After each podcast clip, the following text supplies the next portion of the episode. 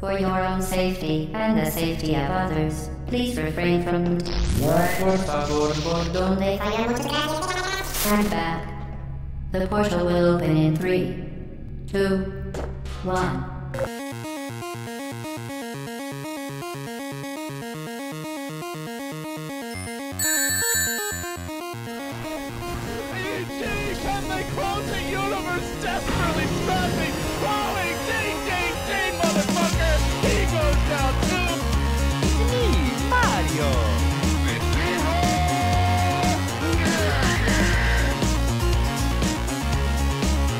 سلام به دوستان و شنوندگان عزیز پادکست ژتون.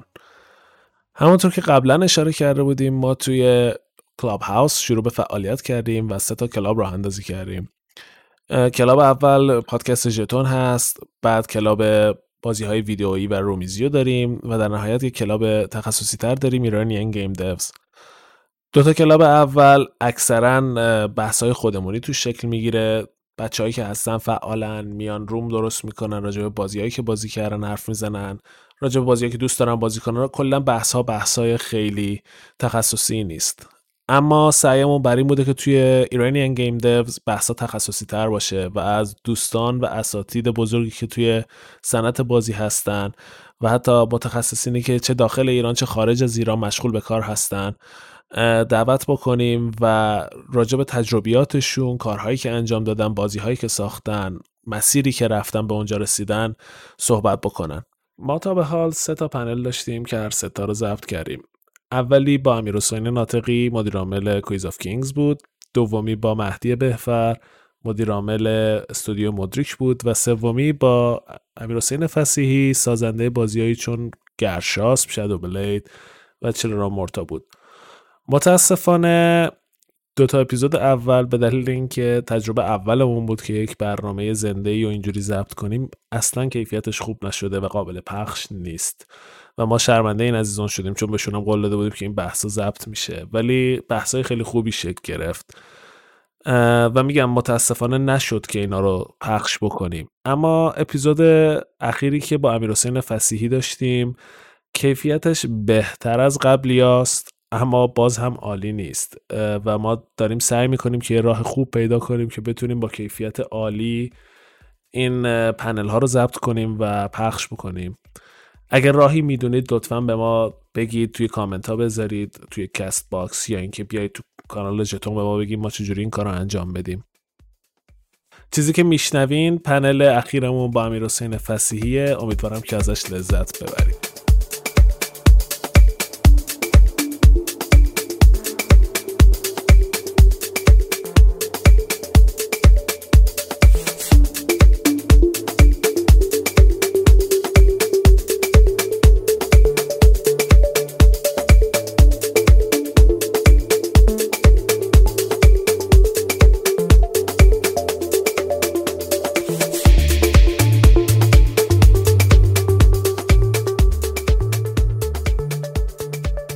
که ما با امیر حسین امیر حسین شروع می‌کنیم. یه سری سوال کردن صحبت کردن راجع به به طور خاص بازی مورتا و پروسه ساختش. یه سری سوال می‌پرسیم و در حین این سوال پرسیدن و صحبت کردن دیگه خیلی نمی‌خوایم محدود کنیم که کسی تو مدت دستشون نیاره بالا. هر وقت خواستین سوالی بپرسین خواستین حرفی اضافه کنین همون موقع دستتون رو بیاریم بالا و ما میاریمتون بالا. ولی اگه سوالتون یعنی اگه سوالتون مربوط بود به اون بحث در جریان سوالی که پرسیده شده حرفی که امیر حسین فصلی داره می‌زنه. ولی اگه سوالتون ربطی نداشت به اون حرفی که داشت, داشت زده میشه سوال کلی تر بود نگه داریم واسه آخر جلسه یه ساعت آخر جلسه یه جلسه پرسش و پاسخ عمومی تر می‌ذاریم. اون موقع بیایم اون سوالا رو بپرسیم. ولی میگم اگه سوال مربوطی داشتین یا حرفی خواستین اضافه کنین هر وقت که دوست داشتین دستتون بیاریم بالا ما میاریمتون بالا. بچه شما چیزی دارین اضافه کنین قبل از اینکه من صحبت شروع کنم؟ نه منم می‌خواستم خوش آمد بگم به همه دوستانی که همینقدر سریع اومدن جمع شدن. تشکر کنم از امیر حسین فسیحی عزیز که اومده. من خودم خیلی دوست داشتم به اینجا برسیم. یه چیزی که من دوستم از الان بگم اینه که من فکر می‌کنم خیلی میشه حرف زد. من خودم خیلی سوال و حرف دارم با امیر حسین فسیحی. ولی یعنی فکر می‌کنم که می‌خوایم خیلی حول محور مورتا بمونیم و یه جورایی قصه رو بیشتر داستان رو حول محور داستان ساختن مورتا در واقع explore کنیم و شیرازه بحث می‌خواد مورتا باشه. ولی من خودم شاید توی این یک جلسه احساس می‌کنم شاید توی این یک جلسه همه حرفایی که داریم نگنجه. واسه همین حالا باید ببینیم که اگه یه زمانی شاید یه جاهایی اگه بحث ببینیم که داره به یه سمت خیلی خاصی میره اصطلاحا پکیجش کنیم و بگیم اوکی این می‌تونه یه جلسه جدا باشه برای خودش. حالا باید ببینیم که چی میشه. ولی من از الان حس می‌کنم که وقت کم خواهد بود چون خودم خیلی هیجان دارم. و آره همین. پوریا تو چیزی داری؟ نه من چیز خاصی ندارم خیلی خوشحالم که بالاخره شدیم برنامه رو بذاریم.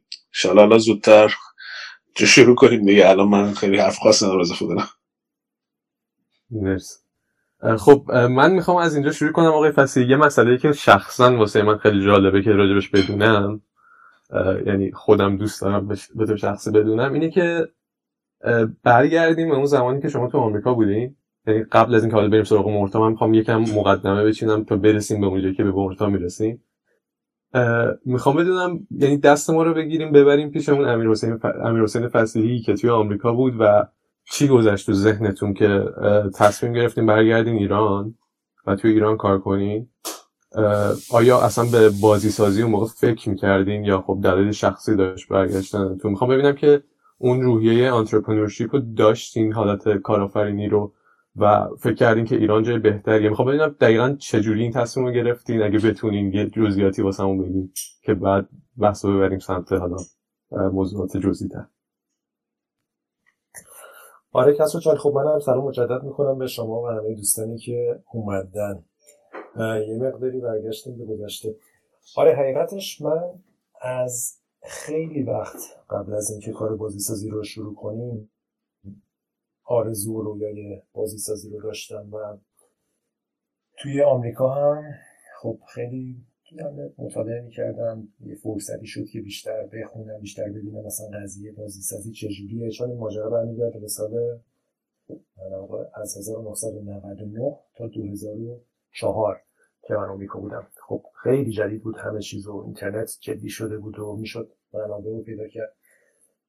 برگشتنم به ایران. یه دلیل عمدهش همین بحث آره کارآفرینی و اون کارهایی که دوست داشتم بکنم بود یکی از دلیلاش دقیقا این بود. خب توی آمریکا یه مقداری سختتر بود. اون موقع برای من اگه می‌خواستم یه همچین مجموعه رو شروع کنم تیم جمع کنم و به سمت حالا چشم بازی سازی داشته باشم.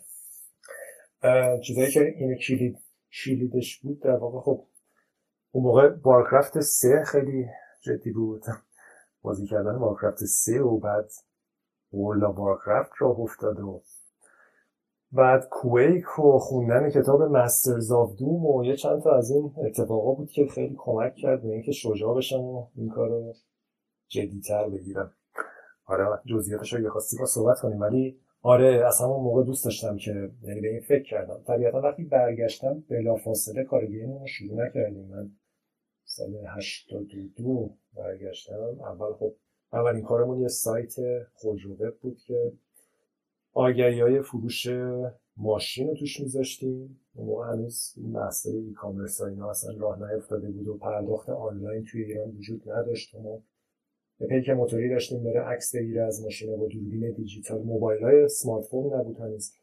پولا بگیره دستی بعد ما می اومدیم آگهی رو درست می‌کردیم آپلود می‌کردیم. اینم ایدهش رو از سایت Auto Trader گرفته بودم که هنوزم تو آمریکا خب جدی و مطرح یکی از سایت خرید فروش خودروه و این خودرو وب تبدیل شد به یه شرکت چون شرکت در واقع تولید نرم افزارهای اینترنتی چون آدمای ما تماس گرفتن گفتن آقا این این سایتی که درست کردیم میشه یه دونش رو شبیهش برای ما درست کنیم و یواش یواش ما اصلا دیدیم که خب مثل لازمه یه شرکت ثبت کنیم.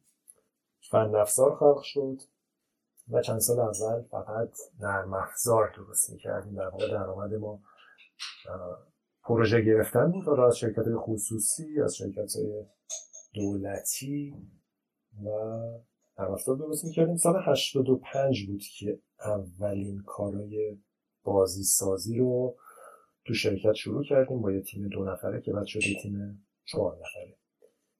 حالا این تا اینجا شده باز هر خواستی جزئیات بیشتری بگم آره من یه سوالی که اینجا واسم پیش میاد اینه که وقتی تصمیم گرفتیم به بازی سازی خب قبل از شما فکر کنم پویا دادگر بود که فقط روی یه بازی جدی سری پایان مسئولیت کار کرده بود. چی تو ذهنتون گذشت اون موقع؟ یعنی وقتی این تصمیم گرفتین گفتیم بریم مثلا به عنوان حال نفر اول دوم بریم این کار بزرگ رو بکنیم یا مشورتی وجود داشت؟ یعنی با کسایی صحبت کردیم خب ببینم که چطوری این تصمیم گرفته شد. یعنی ریسکی بود که گفتین حالا که نیستش میام بریم این کار بکنیم یا حساب شده تر از این حرفا بود؟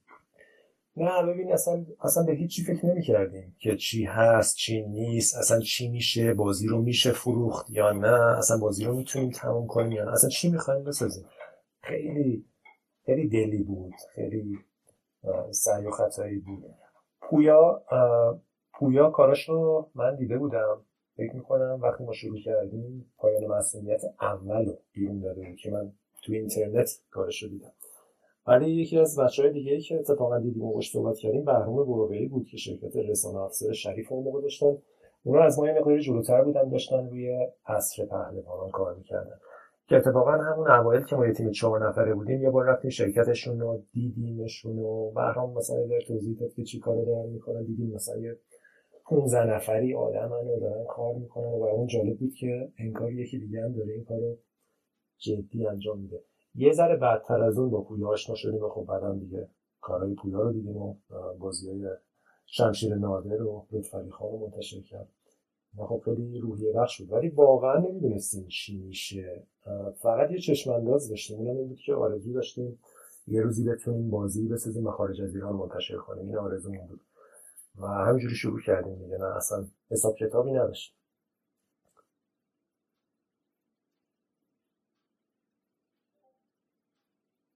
خیلی جالبه. بچه شما راجع به این قضیه سوالی دارین؟ راجع به این مسائل اولیه. اگه نداری من یکم برم جلوتر. برو فعلا همین فرمونو برو. من دارم گوش میدم. آره من حالا قبل از اینکه بریم سراغ مورتا رو شروع کنیم می‌خوام یکم هم ازتون آمار بگم. می‌دونم که Shadow Blade خب خیلی بازی موفق بود و خیلی زیاد و سنگین توسط Apple feature شد توی App Store و واقعا خیلی جالب بود. گرشاسپ من فکر می‌کنم خیلی به موفقیت خوبی رسید. هم توی خود ایران همین که به عنوان فکر می‌کنم احتمالا اولین بازی بود که رفت تو Steam و فکر می‌کنم وقتی هم رفتیم یه اتفاقی که افتاد takeover کردن Steam یعنی اون بنر بالا Steam رو هم گرفتیم که خب الان اگه این اتفاق بیفته خیلی اتفاق گنده واسه بازی. فکر می‌کنم واسه گرشاس هم این اتفاق افتاد. جفت این بازی هم تا حدی بازی خیلی موفقی بودن درسته؟ و اینکه آیا ددمیش روی بازی دیگه هم این وسط بازی کار کردش که حالا یا انتشار دادیم و من خیلی در جریان نیستم یا اینکه حالا فیل شد؟ یعنی خب کلا چند تا پروژه چند سال طول کشید و چند تا پروژه بود تا رسیدیم به شروع مرتا تا سر مرتا آره گرشاس که گرشاس تو اول چهار سال طول کشید. سال 89 تو ایران منتشر شد سال 90 روی استیم و با ناشر آلمانی توی اروپا. اون موقع استیم خیلی سخت بود رفتن رو استیم باز نبود مثل الان. حتی اون گرین لایت و اینا هم نبود. یعنی خیلی خیلی محدود می‌گرفتن. ما خیلی خیلی سعی کردیم با دو نفر پیدا کردیم دو, دو تا آدمی که خیلی مهم بودن توی معرفی ما به آدمای Steam که اصلا دیده بشیم ایمیلمون رو جواب بدن. من فکر می‌کنم نزدیک 300 تا ایمیل دارم که به Steam زدم مثلا 270 تاش فکر کنم جواب ندادم. سی تاش هم پیگیری کارهای مختلف بوده تا اینکه نهایتا گرشاسپ رفت روی Steam. چون Steam خلوت بود اون موقع. آره takeover نبود ولی big banner بود. یعنی بنرهای بزرگ Steam گرشاسپ داشت و نسبتا گرشاسپ خوب بازی بدیه متوسط رو به بدیه از نظر بازی بین المللی ولی این نسبتا بد نبود. داره این 50000 نسخه Steam تا حالا فروش داشته که خب خوب بود. الان الان سخت‌تر اینجوری چون الان Steam خیلی شلوغ شده. بعد از اون یه نسخه دیگه گرشاسپ بود که یه جورایی اول می‌خواستیم DLC باشه بعد expansion شد. به اسم راز اژدها هم تو ایران منتشر شد هم خارج از ایران به خصوص توی Steam و بازی بعدی ما Shadow Blade موبایل بود. بعد از Shadow Blade موبایل Shadow Blade Reload رو نسخه بعدی Shadow Blade رو برای PC و کنسولا درست کردیم و مجددا موبایل. و اولین بازی بود که early access Steam رو باش امتحان کردیم. وقتی که Shadow Blade Reload روی Steam early access بود یه پروژه دیگه به اسم Epic of Kings کار کردیم که در واقع عمدهش رو پویا از رو پیمان مسئولی کار کردن و یه کار experimental ی بود با استفاده از Unreal Engine و یه سری asset های بازی گرشاسپ یه بازی بود برای موبایل دیگه فقط. اون منتشر شد. مورتا در واقع میشه پروژه شیشمی که منتشر شده. ولی کار fail شده که تا دلت بخواد این وسط زیاده. خیلی خیلی پروژه های مختلفی رو شروع کردیم و تموم نشد. حالا میشه بهشون گفت fail میشه هم گفت متوقف دیگه. چون خودمون فکر می‌کنیم یه روزی این پروژه ها مجددا کلید می‌خوره داریم دیگه هیچ وقت کلید نخورن آره دیگه شکست خوردن. خیلی ایده های مختلفی داشتیم. بازی های RPG توش بوده بازی آنلاین browser-based بوده بازی platformer بوده. بازی اکشن بوده بازی co-op multiplayer بوده. این وسط اینا هم همه تا حدی کار شد. بازی turn-based داشتیم بازی card game داشتیم. فکر می‌کنم تعداد بازیهایی که شروع کردیم و هیچ وقت منتشر نشد شاید مثلا 8 9 تا 10 تایی واقعا بوده به نحوی این وسط ها کار کردیم و منتشر نشدن. حالا این تصمیم متوقف کردن فیل شدن که می‌گیرین. می‌خوام بدونم کلا چطوری کرایتریا این که حالا تصمیم می‌گیرین این پروژه متوقف شه. این پروژه پروژه نیست که احتمالا پروژه موفقی بشه پس بیایم اینو متوقف کنیم حداقل فعلا یا اینکه اصلا بیایم کلا فیلش کنیم. می‌خوام بدونم که این تصمیم رو چطوری می‌گیرین. یعنی یه تصمیم تیمی یه جلسه ای می‌ذارین یک سری کرایتریای خاص دارین که روش صحبت می‌کنین. چطوری گرفته میشه این تصمیم؟ نه هیچ وقت حقیقتش کرایتریای خاصی نداشتیم. مثلا بگیم این این معیارا بوده و این معیارا رو به سمتش بریم. اگر مثلا فلان اتفاق نیفتاد ما این پروژه رو کیل کنیم. اینجوری نبوده. معمولا برای ما این شکلی بوده که خب مهمترین چیز تو بازیسازی همین داره. نیروی انسانیه. شما با ارزش ترین چیزی که یه شرکت بازیسازی داره نیروی انسانیشه و وقتی که ما داشتیم دو تا پروژه رو مثلا یا سه تا پروژه رو همزمان انجام می‌دادیم خب طبیعتا همین نیروی انسانی که میشناختیم و بهشون اعتماد داشتیم و خب خیلی به دردمون میخوردن داشتن روی این پروژه ها کار می‌کردن. و معمولا اینجوری بوده که یا یکی از این پروژه ها احساس کردیم کمک لازم داره بقیه رو از روی پروژه های دیگه ورداشتیم آوردیم رو این پروژه مثلا برای مورتا خب این اتفاق زیاد افتاد. بعضی وقتا فکر می‌کردیم که حالا مثلا فرض کنید یه برنامه و یه designer ی که دارن رو فلان پروژه کار می‌کنن و حالا فعلا دو ماه بچه ها بیاین به مورتا کمک کنید. بعد برمیگردیم رو اون پروژه و خب هیچ وقت اون اتفاق نیفتاده که برگردن دیگه موندن روی این پروژه. بعضی وقتا اینجوری بوده بعضی وقتا موفقیت یه پروژه باعث شده که پروژه های دیگه کیل بشن. مثلا سر شادو بلید موفقیت شادو بلید روی موبایل باعث شد شادو بلید پی سی رو ما جدیتر بگیریم. بنابراین دقیقا اون زمان ها داشتیم روی یکی دو تا پروژه دیگه هم کار می‌کردیم. باعث شد نفراتی که روی پروژه ها بودن رو بیاریم روی Shadow Blade PC به خاطر اینکه احساس می‌کردیم این IP که موفق شده و می‌تونه موفق بشه. برای ما معمولا اینجوری بوده. یعنی محدودیت نیروی انسانی بوده که باز شده این پروژه ها stop بشن. مرسی. خیلی ممنون.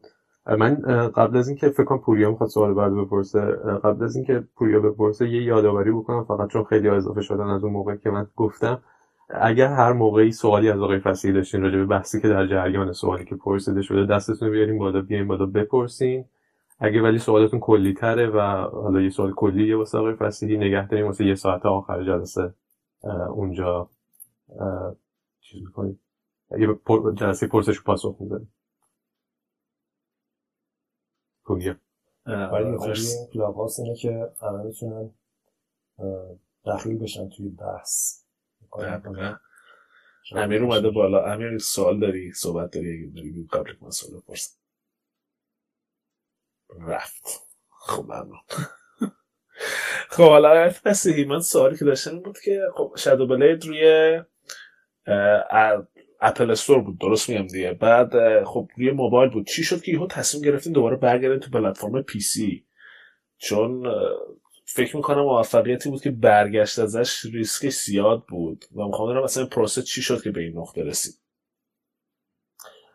آره راستش رو بخواید Shadow Blade یعنی بازیسازی موبایل خیلی تو چشم انداز ما نبود از اولم و Shadow Blade موبایل نذاره بکنم جوجه وردک زشت بود که استثنایی بود اتفاق افتاد. اونم قضیهش اینه که به صورت یه پروژه خیلی تستی و خیلی experimental شروع شد. ما داشتیم گرشاسوا رو تمام کرده بودیم روی گرشاسوا دو کار می‌کردیم. و گرشاسوا دو به مشکل خورده بود با بنیاد شریک بودیم بنیاد دیگه بودجه نداشت نمی‌تونست پول بده برای پروژه. ما هم تیممون بزرگ شده بود. پول نداشتیم. با ناشر لوح زرین صحبت کردیم که آیا شما میایید اینو پخش کنی؟ اگه تموم شه ما خودمون پول بگیریم اینو تموم کنیم. تو پخش می‌کنیم. اونا گفت نه خورده بود به اون زمانی که اینا ناشرها دنبال هولوگرام بودن از بنیاد و خیلی کسی کار نمی‌کرد تو بازار. خیلی اوضاع بدی بود. تو این اوضاع دیگه پروژه داشت متوقف می‌شد و ما داشتیم. بچه ها رو دیگه از دست می‌دادیم تک تک. و این بین یه روز شروین رحیمیراد که از designer های پروژه گرشاسپ بود تازه به تیم پیوسته بود. گفتم علاقه مندم که یه تست یه بازی platformer بزنم موبایل گفتم ایول علاقه شروع کن. اول تابستون شروع کن آخر تابستون اصلا تمومش کنیم و launch ش کنیم و خلاصه خیلی جنگی و خیلی پارتیزانی پروژه‌ای که Shadow شروع شد. اصلا به خاطر اون Unity رو شروع کردیم یاد گرفتن. ما چون قبلش engine تکنولوژی خودمون بود. اصلا با Unity کار نکرده بودیم. Unity هم تازه خیلی قابل دسترس شده بود و رایگان شده بود. Unity یاد گرفتیم رفتیم iPad خریدیم. خودش اروین یه iPad قدیمی داشت. یه iPad خریدیم روش بتونیم تست کنیم. و اون پروژه آزمایشی خیلی خوب پیش رفت. خیلی خوب پیش رفت. آخر تابستون دیدیم. خب خیلی اتفاقای خوبی افتاده ولی آماده release که نیست این پروژه. برای بچه ها پیمان مسعودی سوهل دانش سیروس پولتیفی اینا به تیم اضافه شدن دیگه art جدیتر شد و level design جدی‌تر شد. آرنو آذر اومد توی تیم دوباره و تیم یه بزرگتر شد و پروژه یه ذره جدیتر شد و دیگه ادامهش دادیم. ادامهش دادیم رفتیم جلو و دیگه توی اپل در نهایت که منتشر شد خب خیلی موفق بود.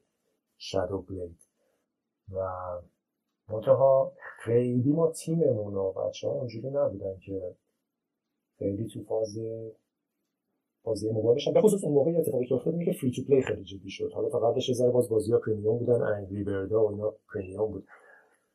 free to play هم خیلی چیزی نبود که ما بهش علاقه‌مند باشیم. خیلی هم به فکر کردیم که Shadow Blade رو free to play بکنیم یا نه چون ناشرا وقتی براشون میفرستادیم اکثرا می‌گفتن ما فقط بازی free to play کار می‌کنیم. این کار نکردیم. خب تصمیم خوبی هم بود چون اتفاقای خوبی براش افتاد روی اپل با, با یکی از معدود ناشرایی که بازی های premium کار می‌کرد Crescent Moon کار کردیم. اونم کار خیلی خوبی کرد. و بعد از اون دوباره برگشتیم به اون چیزی که دوست داشتیم و براش اومده بودیم سراغ بازی سازی دیگه. مثل برای همین برگشتیم دوباره به بحث پی سی و کنسول. خیلی خیلی جالبه اینی که میگیم به خاطر اینکه دوست داشتین و اینکه کاری بود که اومده بودیم به خاطرش برگشتین. چون من فکر می‌کنم احتمالا اگه یه, یه تصمیم مدیریتی که خیلی می‌بینم می‌گیرم وقتی شما توی اون پلتفرم اپل به اون سطح از موفقیت رسیدین با یه ناشری روابط کاری راه انداختین. با خود اپل احتمالا یه روابط خوبی داشتین. چون من تقریبا همه جا می‌دیدم که feature کرده Shadow Blade و جایی نبود که Shadow Blade و نبینم. و خب خود بازی هم خیلی عددهای بالایی داشت موفق شده بود. و اینکه تصمیم گرفتیم دیگه حالا از اون فضای موبایل دوباره برگردیم به اونجایی که دوست داشتیم نظرم خیلی تصمیم جالب و تصمیم برانگیزیه اینکه حالا تصمیم گرفتین همون کاری که دوست داشتین کاری که تیمتون علاقه‌مند بود رو برگردیم بهش. این خیلی صحبت مهمیه. که از روشن و امیدوارم حالا در موردش بیشتر صحبت کنیم چون یه مقداری رویکرد حالا بازیسازی مستقل و ایندی و اینا هم هست. ما اگه بخوام یه جنبندی کوچیک بکنم ما هر موقع که یادمون رفته توی این سالها. الان از سال 85 حالا میشه 15 سال دیگه که بازی سازی رو شروع کردیم. توی این 15 سال هر وقت یادمون رفته که برای چی داریم این کارو می‌کنیم؟ چه من چه هر کدوم از بچه های تیممون. هر وقت یادمون رفته از مسیر خارج شدیم و اتفاقا شکست خوردیم بعد جورم شکست خوردیم. یعنی خیلی از پروژه هایی که ما فکر کردیم اساسا به این دلیل بود. به این دلیل بود که فکر می‌کردیم خب الان لابد باید یه همچین بازی بسازیم چون تو بازار اینجور بازی ها رو لابد می‌گیره. الان این حتما مد شده. الان لابد این خوبه. هر وقت این کارو کردیم مثلا نابود شده. و هر وقت اتفاق خوبی برامون افتاده دقیقا به خاطر این بوده که نگاهمون رو برگردونیم به اینکه خب واقعا برای چی اومدیم بازی بسازیم؟ مثلا چی می‌خوایم؟ درونی. آره اینی که گفتی دقیقا خیلی مهمه. به نظرم ما خیلی اینو چشیدیم مثبت منفیش من حالا تو همین زمینه سالی که دارم وقت تصمیم گرفتیم برگردیم.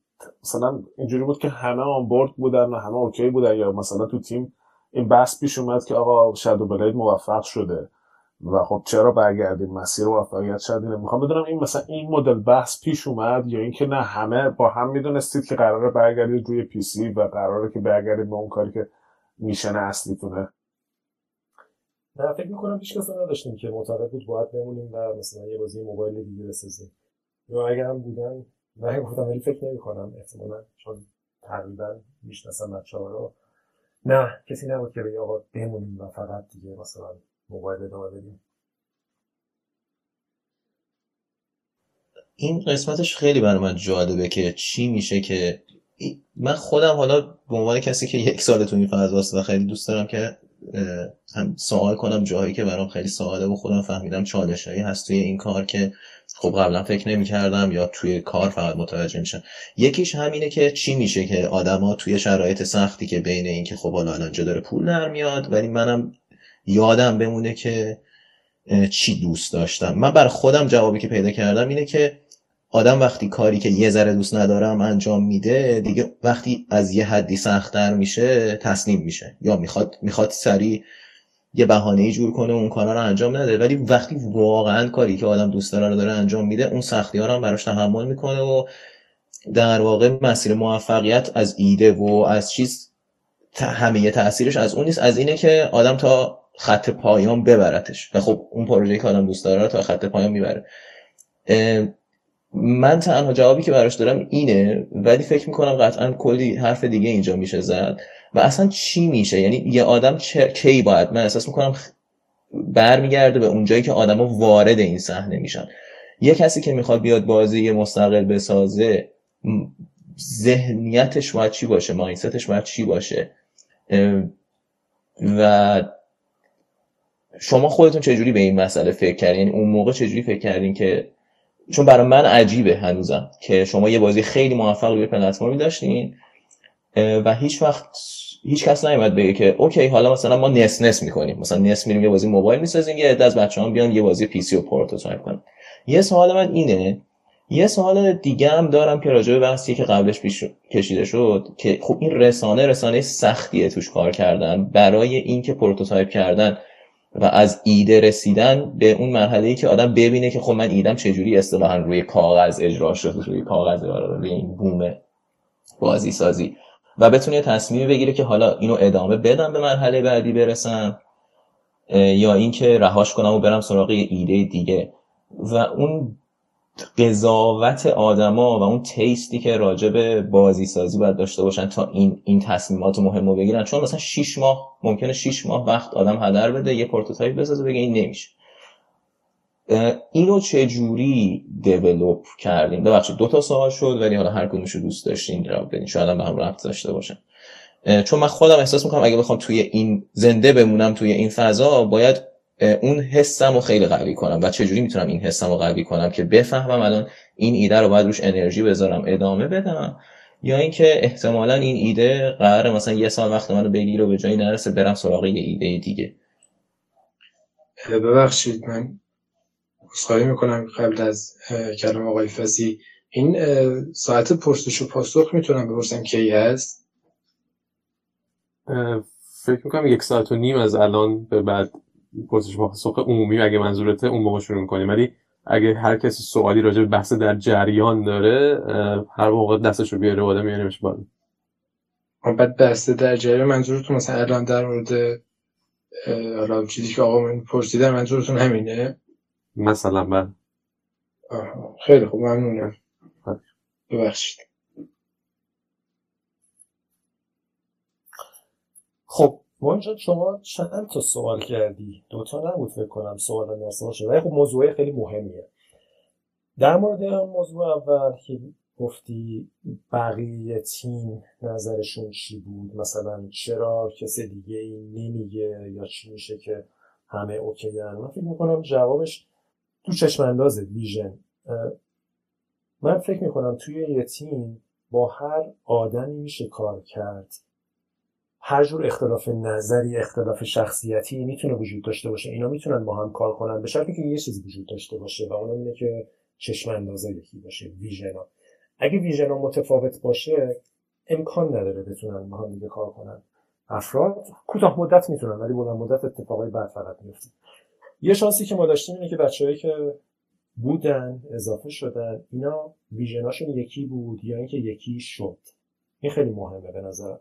به خاطر اینکه هر روزم هر روز هر روزم خوش و گل و بلبل و آسون نیست. آدم خسته میشن. تو همون کاری که دوست داری. تو مثلا کاری که دوست داری فرض کن یه نوع بازی برای یه پلتفرم وقتی دوست داری به معنی نیست که 100 درصد time تو داره بهت خوش میگذره. شاید مثلا 60 درصد مواقع خوش میگذره. 40 درصد سخت افسرده میشی. شک می‌کنی؟ به خصوص وقتی داری خلاف جریان حرکت می‌کنی. وقتی همه دارن مثلا بازی موبایل free to play می‌سازن تو داری یه کار دیگه می‌کنی. اتفاقا اون شک خیلی سخت تره دوام آوردن پرچالش تره چون همه جریان جامعه می‌بینی یه ور دیگه است. چیزی که اینجا کمک می‌کنه اون تیمن اون نفراتن. باید آدما به هم دیگه یادآوری کنن که چرا اینجا؟ یعنی هر از گاهی باید یادآوری بشه که چرا اینجاییم. چی کار داریم می‌کنیم؟ برای چی داریم این کار می‌کنیم؟ این یادآوریه. یا می‌تونه از طرف یه نفر انجام بشه که خیلی جالب نیست یا از طرف همه. ما تجربه که داشتیم همینجوری بوده. وقتی مثلا فرض یه روزی سیروس پول لطیفی داون می شده انگیزش رو از دست می‌داده سهیل دانش اشراقی کسی بوده که خیلی انرژی داشته و می‌گفته این کار رو داری می‌کنی میشه نگران نباش و به بقیه انرژی می‌داده. اونم وقتی یه روز پایین بوده حسین حسینیان بوده که میومده انرژی می‌داده و خوب بوده. هر روزی بالاخره یکی دانه ولی اونایی که وضعشون بهتره می‌تونن یادآوری کنن که چرا اینجاییم چرا میشه. یا چون کار خلاق یعنی اینکه همش شک کنی همش همش نگران باشی که نشه. اصلا اساسا ذاتش هم داری بخش زیادی رو تو تاریکی راه میری پس فکر تیم و چشم انداز تیم خیلی مهمه. حالا اگه دوست داشتی باز بیشتر در مورد این می‌تونیم صحبت کنیم. شانس ما این بوده که واقعا بچه ها چشم اندازشون یکی بوده. یعنی اگه یکی اون وسط بود از بچه های کلیدی که می‌گفت نه با پول مهمه. حالا که مثلا شادو بلید پول در آورد حالا شادو بلید دو موبایل رو بریم بسازیم یا واقعا آره ما ارتباط خیلی خوبی با کرسنت مون داشتیم و اونم ناشر خوبیه. خیلی راحت بود یه بازی دیگه پریمیوم موبایلی درست کنیم و با اون کار کنیم. مثلا خودش پیشنهاد داد بارها که آقا بیاین این کار انجام بدیم. اگه یکی از بچه ها می‌گفت که پول مثلا اول برامون مهمه خب یه ذره احتمالا یه, یه تضادی توی تیم به وجود میاد. ولی خب اینجوری نبود. یعنی چشم انداز بچه ها همه یه سمت بود. یا اینکه باعث شده که یادآوری بشه که اصلا برای چی هستی. این نکته اول. در مورد سوال دوم سوال یا یک سوال دیگه است که گفتیم مایندست چی باید باشه برای ایندی؟ من فکر می‌کنم بازی سازی مستقل چون تعریف های متفاوتی داره و خیلی مهمه اتفاقا که تعریفش رو دقیق دنبالش باشیم. یکی از بهترین تعریف هایی که من در موردش دیدم و بعضی در موردش صحبت کردن اینه که ایندی بودن مستقل بودن یه روحی است. نه به پول نه به اینه که پابلیشر داری یا نه نه به اینه که تجربه داری یا نه. بعضی وقتا ما فکر می‌کنیم کسایی که کم تجربه ضعیفن فقیرن پول ندارن اینا یعنی ایندی نه اینجوری نیست. ایندی روحی است. چه روحیه به نظر می‌رسه روحیه که شما دلیل انجام کارت درونیه نه بیرونی. یعنی اگه بهت بگن چرا داری این کارو می‌کنی اون برایهی که جواب میدی برای سه نقطه اون سه نقطت درونیه آره مثالش چیه؟ مثلا کی می‌تونه بیرونی باشه؟ یه موقع میگن آقا چرا داری این پروژه رو می‌سازی؟ جوابت برای پولدار شدن برای اینکه الان این فروش داره. برای اینکه اون ناشره خواسته ازم. برای اینکه سفارش گرفتم از یکی. برای اینکه به نظرم اگه یه همچین پروژه‌ای بدیم شرکتمون خیلی پرستیژ خوبی خواهد داشت. می‌بینی همه برایه های بیرونیه. اگه هیچ کدوم از این برایه ها رو نداشت یه تیمی و اون برایش درونی بود آقا برای خودم. واقعا واقعا احساس می‌کنم جای همچین کاری خالیه واقعا دوست داریم یه همچین چیزی بسازیم. این به نظر من تعریف اون بازیساز مستقل یا indie میشه و خیلی میشه در مورد این صحبت کرد. چون دقیقا همینجا خیلی اتفاق و مشکل روی میده. تو همین قدم اول. و یه سوال دیگر در مورد این بود که چجوری بدونیم که یه ایده و prototype رو ادامه بدیم یا ندیم. ببین حقیقت اینه که توی پروژه های premium که خیلی از جنس در جنس art شون قوی تره یعنی یه ذره کیفیت مهمتره خب این ریسک هست که شاید شما یه کاری بکنی و خیلی مورد پسند واقع نشه. بازی های مثلا فرض کن freemium یا بازیهایی که یه مقداری mainstream ترن خب خیلی راحت با data و زودتر می‌تونن یه آماری بگیرن ببینن retention ش چقدره KPI ش چجوریه و اصلا جواب میده ولی بازیهایی که از نظر محصول محصولای از جنس آرت بیشتر خب این سخته ولی حقیقت اینه که به این معنی نیست که شما نمی‌تونید بازخورد بگیرید چندین روش بازخورد گرفتن وجود داره برای پروژه هایی که از این جنسن که اون تیم می‌تونه زودتر قبل از اینکه بخواد دو سال سه سال چهار سال روش کار کنه بفهمه که آقا اصلا ما داریم تو خاکی میریم یا نسبتا رو خطیم حالا در مورد مورتا که رفتیم صحبت کنیم تو پروژه مورتا بارها این مایلستون ها برای ما وجود داشت که متوجه شدیم نخیلی تو خاکی نمیریم. و اگه اون مایلستون ها نبود اون اتفاقا اون فیدبک های بیرونی حتما پروژه یا کنسل شده بود یا خیلی خیلی یه چیز کوچیکتری ریلیس می‌شد. بنابراین راههاش وجود داره. حالا در مورد اینا مفصل می‌تونیم صحبت کنیم که چیکار میشه. آره اینا رو فعلا مرسی مرسی. ببخشید من چند تا سوال با هم میکس کردم. خیلی قشنگ مرتب کردین و پاسخ دادین.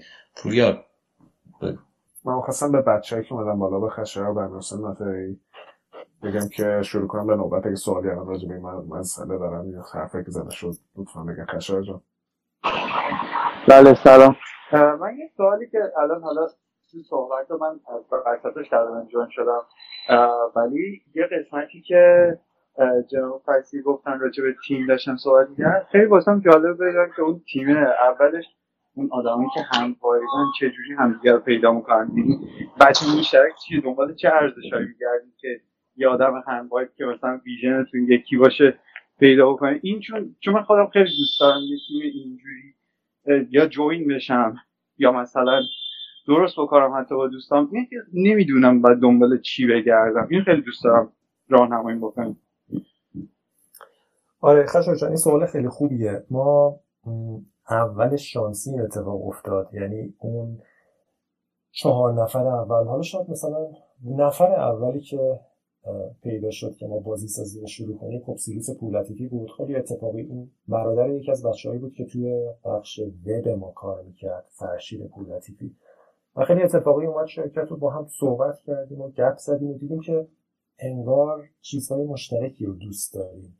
و خب خیلی خیلی آرزوی ساخت بازی جدی و بزرگ و اساسی داشتم و چیزی که خب نهایتا شد گرشاسپ اون موقع. این ماجرا مال سال 85 و سیروس هم دیدم خیلی اصلا جوریه. و من خب برنامه نویسی می‌کردم اون آرتیست بود مدلی می‌کرد. گفت اصلا من پایه‌ام میام مثلا شروع می‌کنم. کسایی که سیروس رو می‌شناسن می‌دونن چه چه روح بزرگی داره و چقدر مهم بود برای شکل شرکت ما. خب شانسی یه نفر پیدا شد و انیماتور بعدی که واقعا از یه آگهی کوچیک در اومد. من اخیرا تو فنکست با پیمان مسعودی صحبت کردم. اگر اومدیم یه ذره گذشتهش اونجا هست. پیمان مسعودی رو با یه آگهی همشهری زدیم و یه نفری اومد و دیدیم چقدر پسر جالب و خوب و دقیق و پر انگیزه و شانسی نفر سوم اضافه شد. من نفر چهارمی که خب خیلی تلاش کردیم که به تیم اضافهش کنیم. سخت بود. سهیل دانش بود که یه concept artist ی بود اونم واقعا فقط می‌خواست بهترین کار رو بکنه. کسی که سهیل رو می‌شناسن می‌دونن. اصلا کیفیت بد تو کتش نمیره. یعنی واقعا یه sketch سه دقیقه‌ای هم اگه بزنه انقدر عالی انقدر سعی می‌کنه همه رو رعایت کنه که براش خیلی مهمه کار خوب انجام دادن. این هسته که شکل گرفت خیلی مهم بود چون بعدش بقیه بچههایی که می‌خواستیم بریم اولا مدل اضافه شدن بچه ها اینجوری بود که از دوست آشناها دور ببینیم. خیلی از بچه ها رو ما تو رویدادا دیدیم ایونت ها کنجکاو می‌شدن تیم رو می‌دیدن میامدن حرف می‌زدن تو نمایشگاه ها دیدیم تو ورکشاپ ها دیدیم توی آموزش دادن توی انیستیتو وقتی که درس می‌دادیم خیلی از بچه ها اونجا دانشجو بودن بعدا به تیممون پیوستن. یه ارتباط نزدیکی وجود داشت اول. بعد می اومدن تو تیم بعدم توی دوره آزمایشی می اومدن و اگر اونا هم یه همچین کالچری داشتن میموندن. و تا حدی راستش بخوای به نظر می‌رسه توی ایران اینجوری که چون تو ایران خب خیلی صحبت میشه که فرهنگ کاری لزوما خوب نیست. خیلی از شرکت ها هستن که سیاسی بازی توش هست زیرابزنی توش هست. اصلا خیلی جو درستی ندارن. اکثر جامعه اینو میگن. و آدمایی هم که خب توی همچین وضعیتی کار می‌کنن عادت می‌کنن دیگه اونجوری کار کردن. ولی حقیقت اینه که پتانسیل خیلی یا لبه خطه. اگه این آدمایی که لبه خطن بیان توی فرهنگ نسبتا جدی که براشون کار واقعا مهمه اینا هم تبدیل میشن به آدمای بسیار با ارزش. اگه بیافتن توی محیطی که اتفاقا اخلاق کاری بد توش انجام میشه عدالت نیست اصلا اوضاع بده اینا هم تبدیل به چیزای منفی میشن. این انگار فلکسیبیلیتی ایرانی ها اینجا خیلی جدیه. خلاصه بچه های دیگه هم که اومدن خیلی خیلی هاشون شاید واقعا شکل گرفتن. خیلی از که تو تیم ما اومدن بدون تجربه کاری اومدن. مثلا از 17 سالگی اومدن. نزی از این بچه ها واقعا همه با هم یاد می‌گرفتیم. هم هم کار کردن رو یاد می‌گرفتیم. هم مسائل فنی رو یاد می‌گرفتیم. که من فکر می‌کنم اون غیر فنیاش مهمتر بود. همین که ویژن داشته باشی آرزو داشته باشی رویا ببینی با هم صحبت کنی سر نهار ما مهمترین جلسه ها رو شوخی مهمترین جلسه رو به شوخی می‌گفتیم که توی نهارخوریمون اتفاق میافتاد. سر نهار یکی یه ایده ای بگه بقیه رویا ببینن بگن آره مثلا میشه. ایناش ایناش خیلی مهم بود. من فکر می‌کنم مهمترین چیز در حالا این جواب بلند بود. پاسخ کوتاه شما میشه یه هسته یه هسته کوچیک دو سه یا چهار نفری که ویژناشون به هم می‌خوره اینا می‌تونن تسری بدن ویژن اون فرهنگ کاری رو. خیلی عالی دستتون کنه من فقط یه چیزی بگم بچه ها من سوال کسی می‌پرسه میفرستمش پایین. اگه دوباره سوال داشتین برگردید بالا. به خاطر که می‌خوام بالا شلوغ نباشه و راحت تر بتونیم هندل کنیم. پس من قشنگ رو شما میفرستم پایین. امیر اگه شما سوال نداری شما رو میفرستم پایین که دوباره خاصی سوال داشتی دست رو بگیری بالا بیای بالا. ببخشید. امیر حسین ناطقی عزیز شما بفهم سلام. من سه تا سوال داشتم می‌خواستم چالش با هم دیگه بود برای یکی که بگو می‌خوای سه تا من می‌رسم جان بگی یکی این که سوال این بودش که شما هزینه هزینه های تولیدتون قبل از اینکه مثلا پروژه موفق برسید اونجا که پروژه موفق رسید شاید دیگه مثلا بعدی مثلا در مورد اون تعمین بکنن ولی می‌خواستم بدونم که اون موقعی که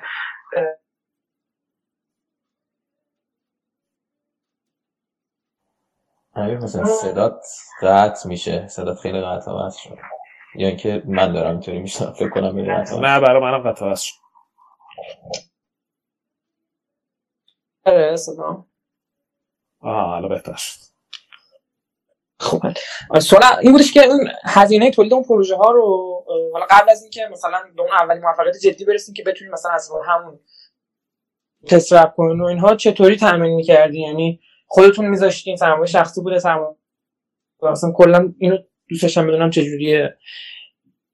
من حالا تا یه حدی جواب دادیم تو سوال قبلی ولی باز یه جور دیگه می‌خوام بپرسمش که می‌خوام ببینم این مدلی که گفتین که خیلی هم خوبه و من خیلی دوست دارم واقعا اون جایی که دارم کار می‌کنم اینطوری باشه که همه آدما با هم دیگه vision مشترک دارن و واقعا نه اصل اول همونه و همه می‌دونن دارن چیکار می‌کنن. ولی سوالی که داشتم اینه که چقدر این قضیه scalable به نظرتون؟ حالا هم تو ایران هم خارج از ایران. تو ایران هم واسه این دارم میگم که scalable یعنی مثلا شما این کمپانی رو می‌خوایم بزرگ بکنین. به حال از حوزه های مختلف مثلا باید نیروی حوزه مالی منابع انسانی پشتیبانی marketing حوزه مختلف. و اینا باید همه آدمایی باشن که هستن و در کنارش مثلا من به این حوزه خاص هم هستن. حالا تو ایران باز شاید کمتر باشه. و با اون vision چقدر به نظرتون scalable ه این تو ایران و خارجش رو دوست بدونم. یکی دیگه هم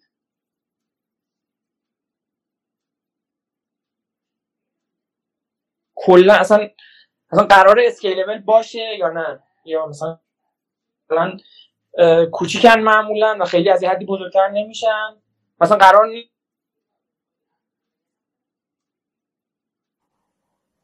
امیر حسین صدا دوباره قطع شد. من فکر کنم سوالت این بود که ایندی استودیو کلا قرار اسکیل بشن یا نه. فکر کنم کلیت سوالت این بود ولی اگه دوباره تکرار کنی سوال آخر تو خیلی خوب میشه. آره سوال آخرم بودش که کلا تیمای ایندی اصلا کلا تو تعریفشون اصلا قرار اسکیلبل باشن. یا نه؟ یعنی قرار که تیمایی باشن که از یه حدی بزرگتر نمیشن. مثلا یه مدل مشخصی از حالا پروژه ها رو تعریف می‌کنن و رونا کار می‌کنن. و آره این سه تا سوال. آره خیلی سوالای عالیه. در مورد سوال اول هزینه های تولید ما وقتی که شروع کردیم کارهای بازی سازی رو سال 85 بازی سازی برامون یه هزینه بود. یعنی نفری آوردیم خب از روز اول هم هر کس آوردیم بهش حقوق می‌دادیم. کم بود تو حقوق طبیعتا. ولی بالاخره پرداخت بود و برای ما خیلی راحت نبود. ما درآمدمون از اون بخش دیگه شرکتمون بود که در واقع کار تولید نرم افزار انجام میده تا یه مدت زیادی مثلا خود من حتی درگیر دو طرف بودم و خیلی کار سختی بود. یعنی از این ور دوست داشتم توی قسمت بازیسازی کار کنم با همون تیم چهار نفره که داشتیم. از اون ور ولی مجبور بودم برم جلسه با کارفرما و کار رو تحویل بدم و چونه بزنی و دعوا کنی و بری توی مثلا استانداری قزوین و از اون با داده پردازی و ایران خودرو جلسه و که کلی هم وقت می‌گیره. خب خیلی سخت بود. ولی ما این کارو کردیم. یعنی توی ما سال 85 تا 88 اون سه سال اول بازیسازی برامون هزینه بود. درآمدمون از اون بخش دیگه بود که تولید نرم افزار نرم افزار تحت وب انجام می‌دادیم. سال 88 در ادامه که دیگه این ما سوشیانت رو اینجا دیولپ کرده بودیم دیگه اولین بار نمایشگاه رفتیم نمایشگاه رسانه دیجیتال برای اولین بار کار رو نشون دادیم و خیلی استقبال هم شد از کارمون. بنیاد اومد و بنیاد اونجا یه سرمایه گذاری یه شراکت 100 میلیونی کرد سال 88 که خب اونم یه مقداری کمک کرد که ما یه سال دیگه بتونیم کار کنیم. سال 82 آره اواخر 87 اوایل 88 ولی بعد از اونم دیگه دیگه بعد از اون بقیه کارا رو یعنی خود راز اژدها expansion گرشاسپ رو از درآمد گرشاسپ ما هزینه کردیم برای نسخه بعدی گرشاسپ Shadow Blade رو دقیقا از درآمد عمدتا خارجی گرشاسپ استفاده کردیم که بتونیم Shadow Blade و همه اون کارهای دیگه ای که کردیم که شکست خورد اینا رو انجام بدیم بعد دوباره فروش Shadow Blade ما کمک کرد که تو پروژه های بعدی کار کنیم. حالا در مورد مرتا اگه بالا وارد شدیم که اونم خب قضیهش مشخصی که چجوری شد. یکی از اتفاقای مهم مرتا بحث کیک استارترش بود که اونم حالا یه سالی باز ما کمک کرد. اون چند فاز داره که الان فکر کنم واردش میشه. ولی قضیهمون اینجوری بود برای بحث هزینه کارا. سوالی دومش در مورد اسکیل کردن. ببین حقیقت اینکه خب اسکیل کردن طبیعتا یکی از سخت‌ترین کاراست. برای هر شرکت اینو میگن. یعنی حتی برای شرکت‌های نرم افزاری هم جزو سخت ترین کاراست. به خصوص برای بازی. برای بازی هم بسیار دشواره. اگه قرار کار کنه نکته خیلی مهمش به نظر می‌رسه اینه که این صحبت رو من همه جا می‌کنم همه جا کردم. هر وقت صحبت میشه که ما نیروی انسانی نداریم من جوابم اینه که ما نیروی انسانی یه جورش رو نداریم یه جورش رو خیلی زیاد و خوب داریم. نیروی انسانی با تجربه بالا نداریم. نیروی انسانی با تجربه پایین بسیار زیاد و بسیار عالی داریم. اگه شرکت فرض کنید تیم هفت نفره بخواد اسکیل کنه مثلا بره سمت 50 نفر تیم هفت نفره اگه این هفت نفر تبدیل بشن یه پنج تا لیدر از اینا در بیاد یعنی آدمایی باشن با 4 5 سال سابقه کار و روحیه رهبری اگه داشته باشن اینا به راحتی می‌تونن هر کدوم یه تیم 6 نفر رو اداره کنن در نتیجه شما توی اوردر 45 تا 65 نفر می‌تونی تیمتو بزرگ کنی و احتمالا خیلی مشکلای ناجوری نداری چون در واقع اون اصل کاریای شما اون لیدرهای شما. یعنی شما یه تیم هفت نفره همچنان داری که ویژناشون کاملا با شبیه اینا تجربه دارن با هم کلی و اونا هر کدوم می‌تونن اون فرهنگ کاری و اون ویژن منتقل کنن به اون تیم 6 7 نفره کوچیک کم تجربه خودشون. این تیمای مستقلی هم که گنده تر شدن تا این اندازه رسیدن اگه دقت توجه کنیم یه همچین ساختاری داشتن. اگه این اتفاق نیفته یعنی شما بخوای بگی من لیدر ندارم یا لیدرام رفتن اون موقع کار خیلی سخت میشه طبیعتا. شما اگه بخوای چل نفر رو بیاری و اون وسط هم مدیرای میانی رو بیاری از بیرون این که واقعا این vision یکی بمونه خیلی کار راحتی نیست. حتی تو scale ای تاپ جهان ما می‌بینیم که مشکلای عجیب غریبی روی میده. مثلا فرض کن شرکتی مثل CD Projekt که اصلا از بهترین culture ا بوده و بهترین کارا رو کرده انقدر دیگه توی scale اوضاش عجیب غریب میشه که یه فاجعه ای مثل فراست پانک براش اتفاق میفته یا به نظر می‌رسه که مشکلات اسکیل کردن. و سوال سومت هم خیلی قشنگه که آیا اساسا تیم ایندی می‌تونه یعنی باید اسکیل بکنه یا نه؟ خب اینجا دوباره برمیگردیم به اینکه این ایندیه یعنی چی؟ یه موضوع خیلی مهمی هست و اونم اینه که خیلی وقتا اگه شما می‌خوای یه محصولی بسازی این محصول با تیم باید fit باشه. خیلی وقتا از product market fit صحبت میشه به خصوص تو بحثای استارتاپی که شما محصولت باید fit باشه با بازار. خیلی خب بله محصول باید تو بازار خواهان داشته باشه. ولی یه بحث خیلی جدیه دیگه product team فیته اتفاقی که تو چند سال اخیر افتاده اینه که پروژه هایی که خلاق بودن از نظرهای پلی از نظرهای بیشتر لودیکی بازی این پروژه ها معمولا مستلزم این بوده که ساختار تیم خاص خودشون رو داشته باشن.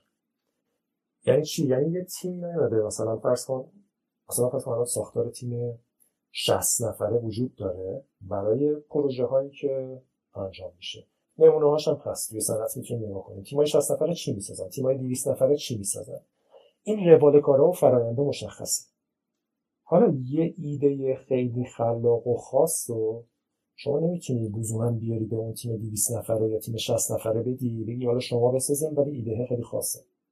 انگار اتفاقی که افتاده اینه که معمولا ایده های خاص و خلاق تیم خودشون رو داشتن و اون تیم فرایند خودش رو داشته. شبیه هیچ تیم دیگه ای نبوده. بنابراین از این نظر وقتی که یه ایده خاص یک کار خلاقی وجود داشته باشه مستلزم تیم خاص خودشه. شاید دو نفر لازم باشن شاید سه نفر لازم باشن. ماینکرافت رو یک نفر درست کرد. والهایمو که الان دنیا رو تکون داده پنج نفر درست کردن.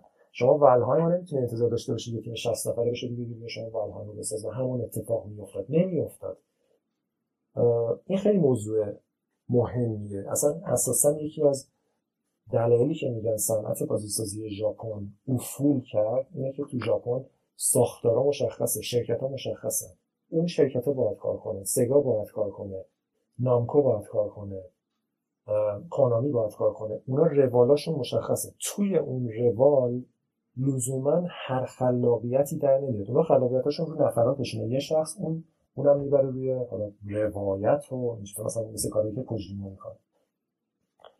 ولی بعد از این ور می‌بینیم که توی مثلا غرب تو آمریکا پروژه هایی در میاد که مثل هیدیز اصلا یهو یهو رقیبن با همه. منتها وقتی دقت می‌کنیم اونا یه ساختار از پیش تعیین شده نداشتن.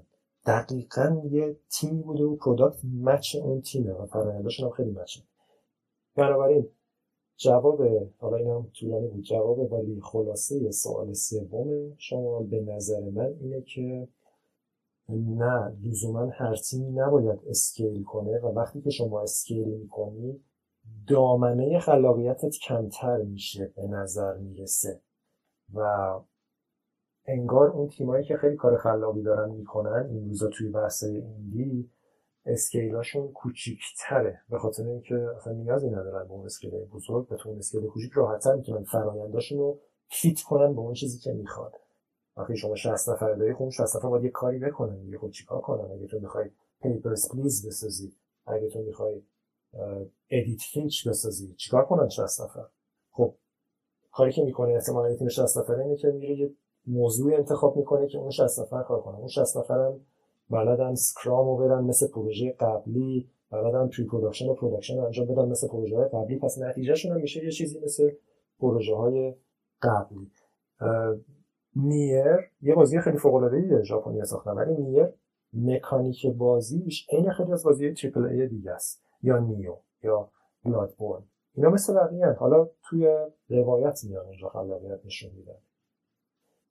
واسه فکر می‌کنم اینم خیلی موضوع مهمیه این fit بودن تیم با product اگه اگه indie می‌خواد product رو معیار قرار بده نیازی نداره که حتما نگران تیم باشه. یعنی ممکنه لازم باشه تیم رو فدا کنه. بنابراین نمی‌تونیم بگیم که indie حتما باید scale بکنه. خیلی ممنون. من ببخشید سه تا نکته دیگه بپرسم رو همینا که گفتم یکی در مورد قسمت اول می‌خواستم ببینم که کلا یعنی یه کسی توی اون تیم هستش که اون business side رو care بکنه. حالا اینکه چقدر پول داریم چقدر burn rate چقدر چطوری چطوری بفروشیم چطوری کجا بیشتر می‌تونیم بفروشیم اینها یکی اینو می‌خواستم بدونم و چقدر اهمیت داره این قضیه. یکی یه کسی باشه که اصلا تجربه نداشته باشه ولی مسئولیتش باشه کافیه یا یه کسی باید باشه که این کار بتونه بهتر انجام بده.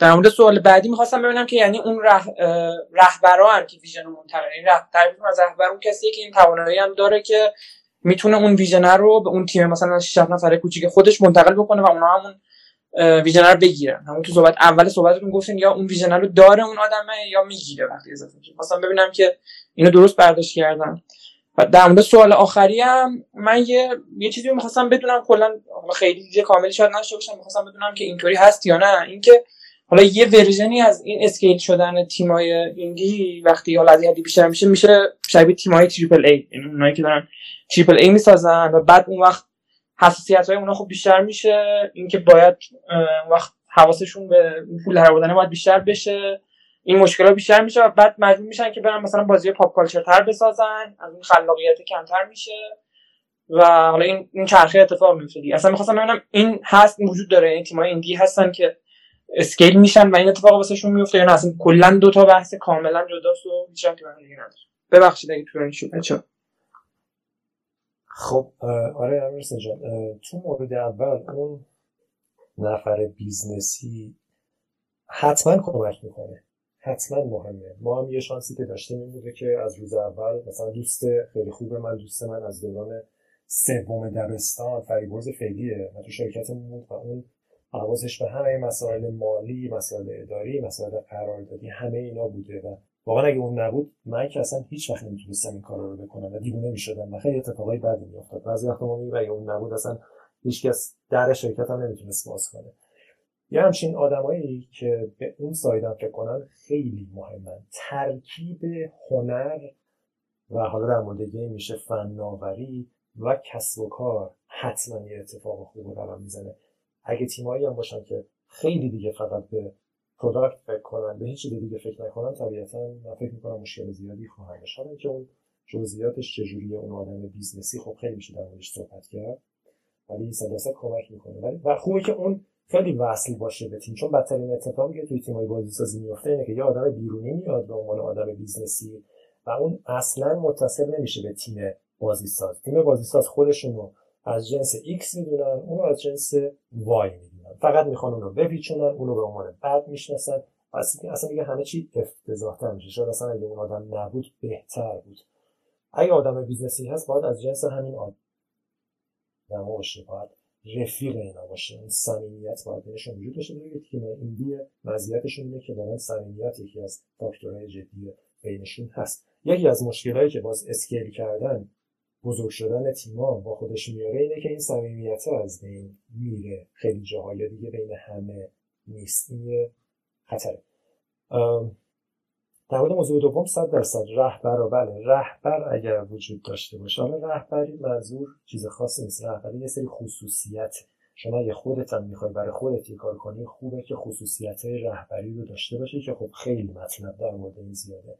ولی صد درصد رهبرای خوب اگر توی اون تیم باشن اونا ویژن رو منتقل می‌کنن فرهنگ رو منتقل می‌کنن. اصلا همه اتفاقا خوب میفته ما هم دقیقا اینو خیلی چشیدیم. هم بودنش رو خیلی خوب لمس کردیم که چقدر خوبه. هم نبودش رو خیلی خوب حس کردیم که چقدر ضرر می‌زنه. بحث روحیه leadership که خب خیلی خاصه دیگه. لزوما تو هر کسی نیست. نیست که طرف آدم خوبیه یا آدم خوبی نیست یا متخصص خوبی هست اصلا یه بحث دیگه است بحث leadership صد درصد همینی که گفتی بله همین جوریه اون آدم مهمن و سوال سومتم آره انگار اگه تو صنعت رو نگاه کنیم این این ترند وجود داره. این پترن اتفاق میفته تیمای کوچیک شروع می‌کنن خیلی روحیه مستقل دارن خلاقن بزرگ میشن بزرگ میشن. هرچی بزرگتر میشن ریسکشون کمتر میشه. هرچی بزرگتر میشن یه مقدار فانشون کمتر میشه. جایی می‌رسن که آدمایی که یه روزی با به عنوان ایندی شروع کردن می‌ذارن از اون تیم میرن. نمونه خیلی جالبش Blizzard ه. Blizzard امروز تقریبا همه اون آدم اولیاشو تقریبا از دست داده. چون اونها یه جایی خودشون گفتن. گفتن که احساس کردیم دیگه corporation شده. دیگه نمیشه اون کاری که می‌خواستیم بکنیم. دیگه حالا Activision Blizzard دیگه نظرمون راست. دیگه شرکت گنده میشه. میگن شما حتما باید توی سه ماهه بعدی سود بدی. یا آدم سهامدار داری. دیگه دست خودت نیست که حالا Diablo دو رو یه جوری که می‌خوای در بیاری یا Warcraft دو و سه رو اونجوری روش کار کنی. نمونه دیگهش مثلا فرض کن BioShock Ken Levine خود Ken Levine همه چیز BioShock بود. Ken Levine با عشق BioShock رو درست کرد. ولی یه اندازه شدن به یه جایی رسید که خودش گفت آقا من اصلا این مدلی دیگه دارم میسوزم. خسته میرم یه تیم کوچیک خودم رو می‌زنم. یا نمونه دیگهش مثلا Joe Madureira کاری که با Darksiders کرد تو Darksiders نسبتا سمت triple A رفتن. بعد دید که دیگه انگار اون لذتی که داشتن اون دلیلی که براش اومده بودن اون خلاقیت و اون بروزه دیگه وجود نداره. رفت یه تیم کوچیک Airship Syndicate زد روی Battle Chasers کار کرده و حالا پروژه بعدی که بکن می‌کنه. آره این pattern ه اتفاق میفته توسط تیما تجربهشون میره بالاتر یه ذره ساختارشون جدیتر میشه. یه مقداری efficient تر میشن مجبورن خلاقیتی کمتر نشون بدن و یه سری آدم های خلاق خب یه جایی خسته میشن و می‌ذارن میرن دوباره از کوچیک یه جرقه کوچیکی رو شروع می‌کنن. خیلی ممنون واقعا. من یه سوال دیگه سریع بپرسم خودم دیگه میرم پایین. اینکه شما خودتون برنامه واسه اینکه تریپل ای تو ایران بسازین دارین ندارین. خیلی ممنون. آره امروز ما همیشه خب آرزوشو داشتیم و هنوزم آرزوشو داریم. چیزی که لازمه آدمای همون میگن لیدران دیگه. و این لیدرها متاسفانه الان کمن برای اون اتفاقه. و خبرهای بد اینه که همون یه ذره هم که بودن همه دارن از کشور میرن دیگه. و تا وقتی که شما چیزی که بخواد نزدیک تریپل ای باشه تا وقتی که ده تا لیدر خوب نداشته باشی تو آرت تو دیزاین تو موسیقی تو تک ده تا از اینا نداشته باشی که واقعا تجربه داشته باشن و همه اون خصیصه های مثبت رهبری رو داشته باشن اصلا اصلا هیچ کاری نمیشه کرد. اصلا خطاست سمت اون قضیه ها رفتن. بنابراین آرزوش هست ولی اون آدم هاش مهمه. من یه تشکر کنم از امیر حسین که این سوالا کرد. خیلی بحث خوبی پیش اومد. من فقط چون امیر حسین توی مرحله که فکر کنم اسکیل و رشد براش خیلی مهم مصاحبه شد من یه کتاب معرفی کنم که خیلی من تو این زمینه ذهنمو باز کرد. اسمش از Small Giants غولهای کوچک و اصلا کتاب راجع به تک و بازی سازی و اینا نیست.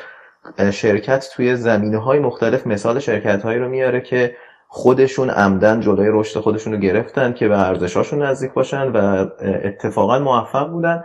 ولی خب مخصوصا توی سیستمی که با سرمایه و سرمایه داری شکل می‌گیره. آدم وقتی یک موفقیت کوچیک داره سیستم فشار میاره که شما مسیر رشد و عددهای بزرگتر و موفقیت های بزرگتر رو طی کنید. این کتاب در واقع ذهن من رو باز کرد که این یک انتخابه و لازم نیست که همیشه. و به نظرم توی بازی سازی مستقل یه مثال عالیه که لازم نیست همیشه عددها بزرگتر بشه و رشد اصطلاحا توی اعداد باشه. و Supergiant Games که حالا مثال Hades م زدیم به نظرم یه مثال خیلی خوبه اینه که با fit کردن محصولشون به تیمشون در واقع به نظر من نسبت سایز پروژه به سایز تیم رو اگه نگاه کنیم واقعا فکر کنم هیچ شرکتی نزدیک نمیشه یا خیلی جزو بهترین ها از این نظر. و اینکه آدم خودش جلوی رشد خودش رو بگیره رشد به معنی که بقیه قبول دارن خیلی مفهوم شهودی نیست ولی خیلی مفهوم جالبی و اینکه آدم بهش آگاه باشه به نظرم خیلی با آدم کمک می‌کنه. من پاس میدم به کسرا چون دوست دارم که می‌دونم که دوست داره به یه ذره راجع مرتا صحبت کنه و همین بحثا رو در قالب مرتا داشته باشه. کسرا برو. مرسی. آره مرسی امیر حسین خیلی سوال خوبی پرسیدی. جواب خیلی خوبی هم داد امیر حسین و مخصوصا همین راجع بحث scaling من یادداشت کردم که اینو شاید حالا تو جلسه بعدی یکم عمیق‌تر بریم راجع صحبت کنیم. چون خود من به شخص الان یکی از چیزایی که خیلی فکرمونو هم من و هم اینو مشغول کرده. حالا تو scale خیلی کوچیک‌تر از دو نفر رسیدم به 6 7 نفره قضیه. ولی همین فکر کردم به اینا خیلی کمک می‌کنه صحبت کردنش هم خیلی کمک می‌کنه. ولی میگم چون time مونم یکم گذشته این بحث مقدمه خیلی طول کشید و می‌خواستم راجع Morta صحبت کنیم خیلی چون من بچه ها می‌دونن خیلی راجع production و business این بازی سوال دارم می‌خوام بحث رو ببرم به سمت Morta و فکر کنم خودتون گفتین که شروین رحیمراد اینو pitch کرد. می‌خوام بحث رو ببرم به سمت اون شروع Kickstarter کمپین Kickstarter ولی اول می‌خوام بدونم که pitch شروین کلا توی تیم Dead Mage pitch ها چطوری اتفاق میفته pitch ها به شخص امیر حسین فسیحیه یا به تیم pitch میشه؟ و اینکه بعد از اینکه pitch موفق میشه green light میشه در واقع prototype چطوری می‌کنین؟ و حالا از اینجا خودتون ببرین بحث رو به سمت اینکه چطوری تصمیم گرفتین. حالا وقت کمپین Kickstarter این بازی واسه Kickstarter بازی خوبیه و یکم راجع به کیک استارتر با هم صحبت کنیم و بگیم که چی کار کردیم با کیک استارتر. آره خب جیلی پورتا پیچ حقیقتش نشد یعنی ما پیچ اینا نداشتیم و اینجوری شروع شد. شوی خب با ما کار می‌کرد و روی شادو بلید هم تقریبا کلیدی سرین آدم شروین بود. چون اصلا اون جرف رو زده و زحمت زیادی کشید و کار می‌کرد. بعد پارالل شروین چند تا هم دانشگاهی داشت بچه های نصیر و تو مرکز رشد اسرا می‌رفتن با هم روی پروژه کار می‌کردن. پنج نفر بودن. و اون پروژه در نهایتا شد بازی بلادی ستریتس خیابانان خونی. شبین صبح می اومد پیش ما. بعد از دورا می‌رفتن با بچه ها دیگه مثلا از چهار پنج شروع می‌کردن تا شب روی اون پروژه کار می‌کردن. وقتی اون پروژه تموم شد خب ما هم کمکشون کردیم که توی استیم منتشر بشه و به فکر پروژه بعدی بودن. ما هم موقع زمانی بود که گرشاست و شادو بلید رو منتشر کرده بودیم. داشتیم روی نسخه بعدیش برای پی سی و کنسول کار می‌کردیم دو دو. و شروین و رضا هوشنگی یک دو تا جلسه اومدن و در مورد پروژه بعدیشون یه ذره گپ زدن و همین حالت ایده پردازی داشتن روی پروژه تاور دیفنس فکر می‌کردن. بعد از یه جایی که بچه‌ها صحبت می‌کردن دیگه ما گفتیم آقا ما داشتیم دفترمون رو عوض می‌کردیم. دفتری که سالها بودیم دیگه صابخونه می‌خواست بکوبه و ما رو بلند کرد و ما هم رفتیم یه جای دیگه پیدا کردیم. یه مقداری بزرگتر بود. و دیگه به شما گفتیم آقا تو اصلا بچه رو ورد بیاین بشینیم توی دفتر جدید همه با هم باشیم اونجا اگه می‌خوایم کار کنیم اونجا روی پروژه کار کنیم که همین اتفاق افتاد. شروین و چهار دوست رضا هوشنگی و آرمین آرمین گروسی سهیل زرقانی و حمیدرضا انصاری.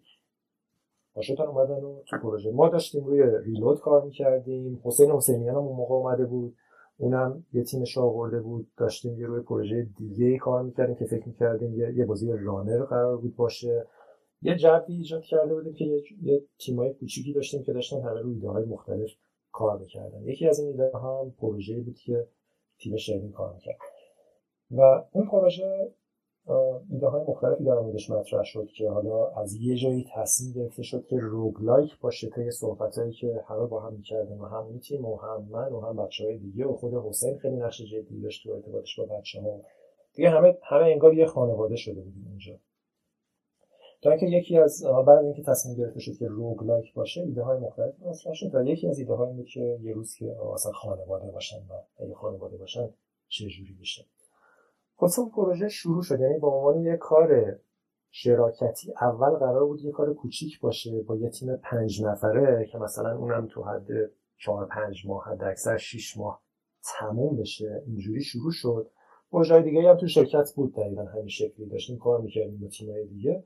و شادو بلید ریلود هم بود. ایده های دیگه هم حتی خودمون داشتیم. موازی با شادو بلید ریلود یه بازی ترن بیست آر داشتیم کار می‌کردیم به اسم برن کانسپتاشو می‌زدیم و خلاصه خیلی کارهای متفاوتی داشتیم می‌کردیم که هم خوبه هم بده. اینا یعنی طبیعتا بدترین اتفاقش اینه که شما تمرکزت کم میشه ولی اتفاق خوبش اینه که یه ذره فضا ایجاد میشه که یه تست کنی و ببینی چه کارایی میشه کرد و اگه چیز خلاقی می‌خواد اتفاق بیفته اون وسط اتفاق بیفته. این اتفاقای خوب تو مرز نظم و آشوبه دیگه و ولی خب خیلی سخته روی مرز نظم و آشوب موندن. شما یا میفتی تو خیلی نظم یا میفتی تو آشوب.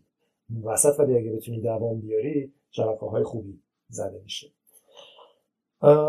خلاصه این پروژه دیگه داشت جلو می‌رفت. یعنی پروژه ای که مرتا بود هم جلو می‌رفت با در واقع کل پنج نفره ولی همکاری بقیه بچه ها هم بود. هر چهارشنبه یه build playable درست می‌کرد اون تیم.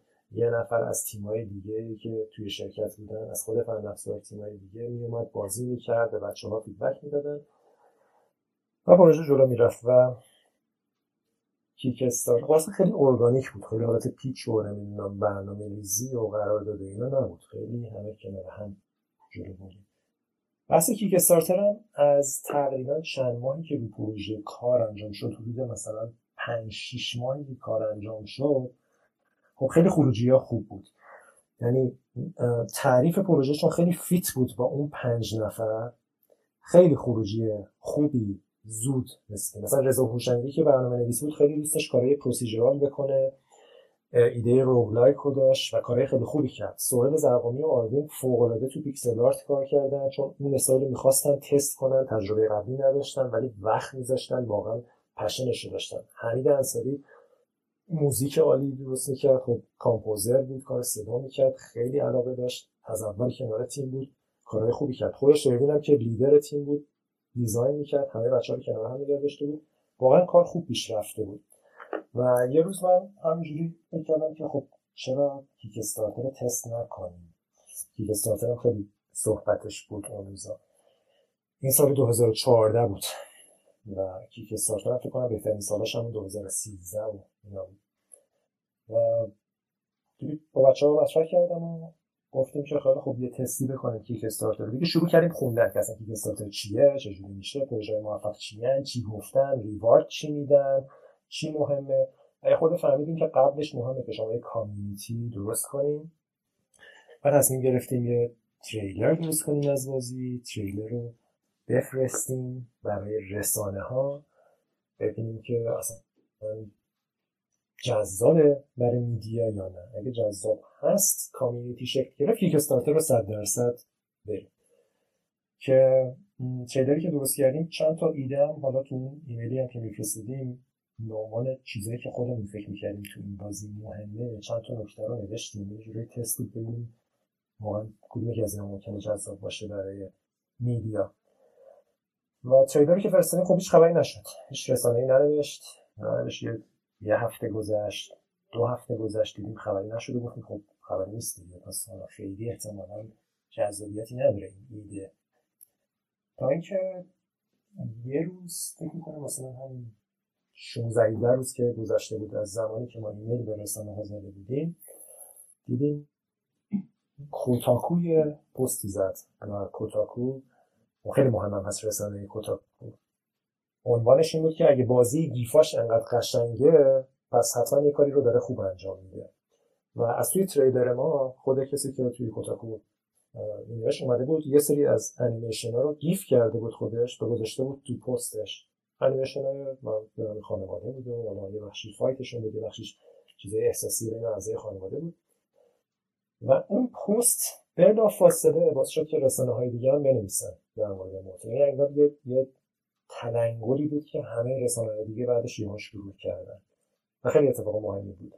و ما دیدیم انگار یه نظر مثبتی هست و feedback هم همه مثبت بود. خب طبیعتا اولش همه در مورد art خیلی تعریف کردن. خود خود Kotaku هم به خاطر art و اون انیمیشن ها تحسین کرد پروژه رو.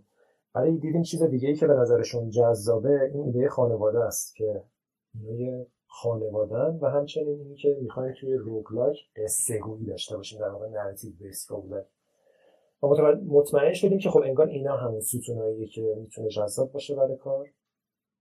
و دیگه تصمیم Kickstarter مون 100 درصد شد از اون موقع. دیگه شروع کردیم دیگه جدیتر در مورد Kickstarter یه تریلر دیگه آماده کردیم و تاریخ کیک استارتر مشخص کردیم و فوریه 2015 کیک استارتر مورتا لانچ شد. این قصه تا کیک استارترش اینجوری بود هر خاصی ارائه خیلی جالب بود این مسئله که کوتاکو این تایید و شما ازش گرفتید من نمی‌دونستم. اصلا این اتفاق افتاده و خیلی جالب بود که رفتیم واسه پرس و از توش کوتاکو در اومد. خیلی خوب بود. آره از خود Kickstarter بگین. از اون یک ماهه بود کمپینتون آیا؟ و توی اون یک ماه چگونه؟ چیزش کردین هماهنگش کردین handle کردین کاراشو چجوری انجام دادین و آیا از اول خوب شروع کرد Kickstarter ه یا مثلا اولش یکم آروم بود بعد خوب شد؟ چجوری گذشت یه ماه Kickstarter؟ من دوستان راجع به اون مدت Kickstarter هم بدون آره خب قبل از Kickstarter ما شروع کردیم فعالیت PR رو توییتر رو شروع کردیم صفحه فیسبوک بود. blog post درست کردیم dev blog می نوشتیم برای محتوا این فعالیت ها رو همه رو هم شروع کردیم که یه community جمع شه. mailing list گذاشتیم ایمیل ها رو گرفتیم. یکی از رسانه ها که اتفاقا یه نفری از Destructoid بود اونم خیلی پیگیر بود و اتفاقا اون از من می‌پرسید که آقا Kickstarter تون کی خواهد بود که من یه پستی اون روز بزنم. خیلی مهمه اینا. روزی که Kickstarter launch میشه یه خبرای اون بیرون بره. چون همون روز اول مشخص می‌کنه که شما موفق میشید یا نمیشید. و نسبتا اتفاقای خوبی افتاد یعنی اون چند ماه دو ماه مونده به Kickstarter و سی روز Kickstarter آره Kickstarter اون سی روزه بود. همه این تیم full-time تقریبا داشتن کار می‌کردن برای اینکه محتوا آماده بشه هم برای Kickstarter هم برای هم زمان Kickstarter چیزای PR ی. خود آماده کردن صفحه. صفحه رو آماده کردیم فرستادیم برای کسای دیگه developer های دیگه که Kickstarter موفق داشتن. اونا به ما feedback می‌دادن. اینجاش خوبه اینجاش بده. که خیلی مهم بود اینا. یعنی این ارتباط بین developer ها می‌تونه خیلی مهم باشه به خصوص کسایی که شبیه شما. با رسانه ها چک می‌کردیم. یه, یه مواردی رو ببینیم مثلا خوب پیش میره یا خوب پیش نمیره متنایی که نویسیم و نوشتیم چندین بار edit کردیم با آدمای مختلف دادیم proofread کنن بخونن. و رو توییتر همش فعال بودیم. و به خصوص زمانی که Kickstarter شروع شد. اون روزی که در اون روز اولی که launch شد پروژه خب خیلی backer اومد. تقریبا از همون روز مشخص شد که پروژه موفق خواهد بود. Kicktraq یه سایت دیگه که پیش بینی می‌کنه برای شما. شما می‌تونید برید Kicktraq ببینید که پیش رو به شما میگه که حدودا کمپینتون کجا خواهد رفت با توجه به آنچه که اتفاق افتاده. خب خیلی خوب بود و کل اون سی روز هم همه تیم فعال بودیم همه توی محتوا تولید کردن GIF جدید تولید کردن. رو توییتر یه عالمه GIF درست کردیم به آدمای آدمایی که به نظرمون تاثیر گذار بودن مثل رامی اسماعیل و مثل Notch Minecraft و اینا. GIF اشون رو سوهل درست می‌کرد یه حالت animated با character های Morta براشون میفرستادیم ببینیم اونا ریتویت کنن که خب خیلی هاشون این کارو کردن و ذره ذره اتفاقای PR ی همشون به نظر تأثیر گذار بود تا اینکه آره نهایتا پروژه موفق شد دیگه update بدین شما باید هی update بدین هی stretch goal معرفی کنین توی Kickstarter جواب مردم رو بدین. این یه کار full time واقعا همه بود توی این مدت تا اینکه تموم بشه تا روز آخر Kickstarter خیلی جالبه آره. یه سوالی دیگه هم که من دارم واسه خودم جالب بدونم اینه که شما چطوری تخمین زدین که community تون الان چقدره؟ یعنی خب یه سری follower توییتر دارین و خب اون موقع که فکر می‌کنم Discord ی وجود نداشت. چطوری عددهای community داشتین؟ چون یکی از کارهایی که فکر می‌کنم لازمه واسه اینکه Kickstarter رو شروع کنی اینه که حداقل تخمینی داشته باشی که حدودا قراره چقدر من community داشته باشم و چقدر از اینا احتمالا چند درصدشون میان. شما چطوری اینو حساب کردین؟ اون موقعی که Discord ی هم نبود. ببین حساب کتاب که تو کارمون نبوده هیچ وقت دیگه و الان هم نیست. حالا شاید یه نقطه ضعفمون هم همین بوده همیشه. هیچ وقت چیزی رو حساب نکردیم که مثلا فرض کن 600 تا follower داشته باشیم بعد بریم یه کاری رو بکنیم. یعنی وقتی که دیگه دیگه media در موردش صحبت کرد و یه سری آدم روی توییتر اومدن فکر می‌کنم قبل از اینکه Kickstarter ما launch بشه روی توییتر Morta بوده مثلا 400 500 نفر follower داشت. همین که این اتفاق افتاده بود دیگه ما رفتیم تو. دیگه ما نیومدیم بگیم مثلا صبر کنیم یه اتفاقی بیفته یا مثلا یه فرمولی داره اون دیگه واقعا رفتیم تو دلو به دریا زدیم دیگه و اتفاقا اینجوری بود. خیلی رقمی نبود. ولی این که media نوشت در مورد بازی خب برامون مهم بود. خیلی دیگه تو out نیستیم. این حرفایی که داریم این فامیلی این این visual مون اینا به دل این آدمایی که جدیا نشسته و کسایی که رو توییتر اومده بودن اینا خب مهم. اگه اونا نبود احتمالا launch نمی‌کردیم Kickstarter آره خیلی این چیزی که میگی راجع media خیلی جالبه. حالا من نمی‌دونم 2014 چطوری بود ولی الان تو سال 2021 خیلی سخت شده media cover کنه. کمپین Kickstarter رو خیلی interest شون کمتر شده و فقط کمپین هایی کاور می‌کنن که دیگه واقعا چیزای مهم و چه می‌دونم مثلا version جدید Gloomhaven ه که مثلا قراره که چند میلیون دلاری بشه و کاور کردن رسانه ای Kickstarter واقعا چالش شده واسه همه. وقتی من میگردم با آدم صحبت می‌کنم و اینکه شما تونستین در حد Kotaku Destructoid اینا این کار رو بکنید خیلی خیلی خوب بوده. ولی حالا البته میگم من 2014 نمی‌دونم. چجوری؟ فکر می‌کنم شاید راحت تر بود.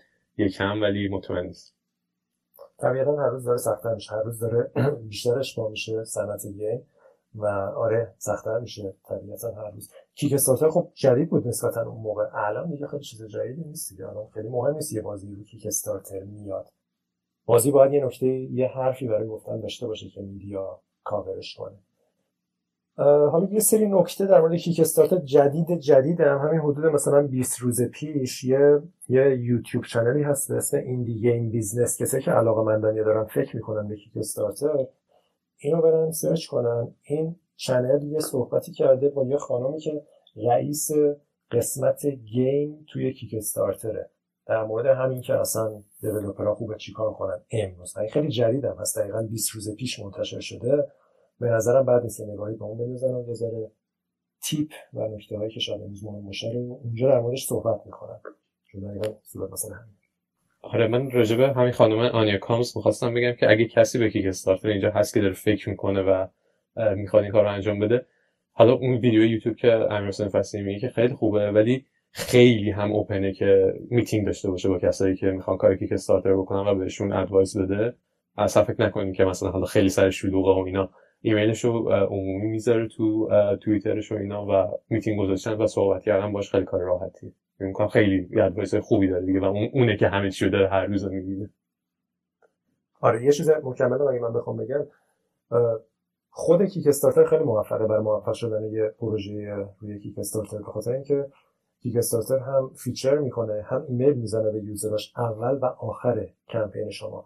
و اینا خیلی خیلی تاثیر داره. چون بیشتر کسایی که توی Kickstarter پول میدن آدمایی که اونجا دارن رو پروژه های مختلف پول میدن. از یه جنس خاصی ان. و این آدما خود Kickstarter خیلی راحت بهشون دسترسی داره.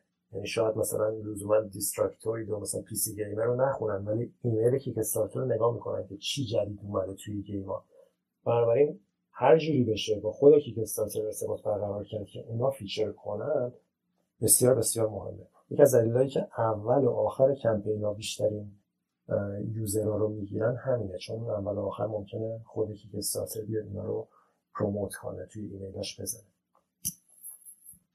مرسی مرسی. خیلی خوب بود.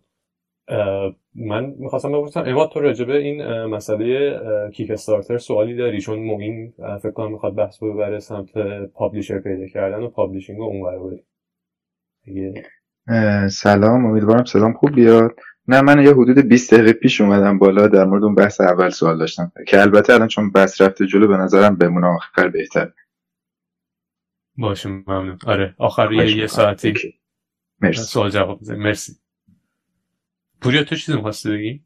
نه من می‌خواستم ریست بدم رو ما. فقط بگم که ما داریم ما همین حسین فسی راجع به مورتا الان صحبت Children of Morta صحبت می‌کنیم.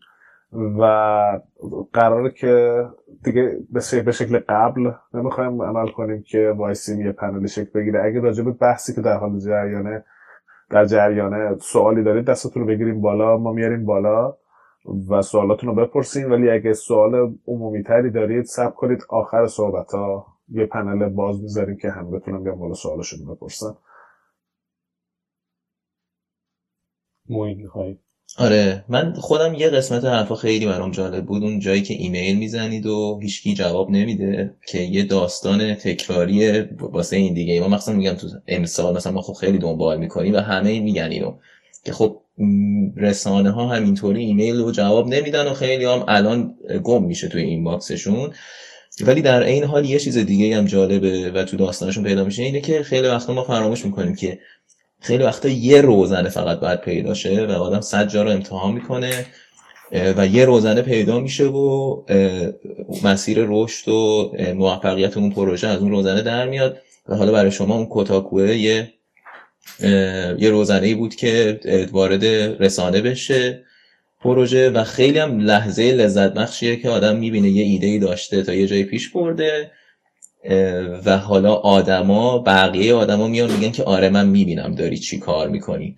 و اون لحظه برای من خیلی لحظه جالبی بود همیشه وقتی که بعد از مثلا مدت ها توی ذهن خودم و مثلا یا کسرا و دوستای نزدیک راجع به یه مسئله صحبت می‌کنی ولی هیچ وقت توی با, با, کسی که یه یه ور دیگه دنیا اصلا نمیشناسیش وقتی میاد میگه من می‌بینم این ایده رو که داری چی کار می‌کنی و جالبه. یه لحظه که به آدم انرژی میده میگه اوکی من میبرمش مرحله بعد. راجع به Kickstarter صحبت کردین. من می‌خوام ببینم که حالا این خودش خیلی جالبه که شما رفتین تمرکز کردین که توی کوتاه مدت در واقع محصول ما اون page Kickstarter و کمپین کیک مونه. که نشون بدیم که بازی چیه و یه fund ی جمع کنیم و موفق کنیم اون کمپین رو. بعدش با اون موفقیت رفتیم سراغ publisher. من خیلی دوست دارم اون پروسه بردن پیش publisher پیدا کردن publisher و نهایتا با 11 bit publisher خوب که اعتبار خوبی هم داره کار کردین. چقدر سخت بود چقدر اون موفقیت Kickstarter تاثیر داشت. آیا اونا اومدن؟ مثلا پیش شما شما رفتین. و اینکه option های دیگهتون چی بود؟ اون پروسه رو اگه یه ذره باز کنید برامون چون من احساس می‌کنم خیلی خیلی اون قسمت از کاره که خیلی مهمه که یه تیمی تو ایران یه ایده ای داشته برده رو Kickstarter حالا می‌خواد با یه publisher خارج از ایران کار کنه. و اونجاست که درهای فرصت و opportunity رو باز میشه. من خیلی دوست دارم بدونم که اونجا چی کار کرد آره ما اینجا.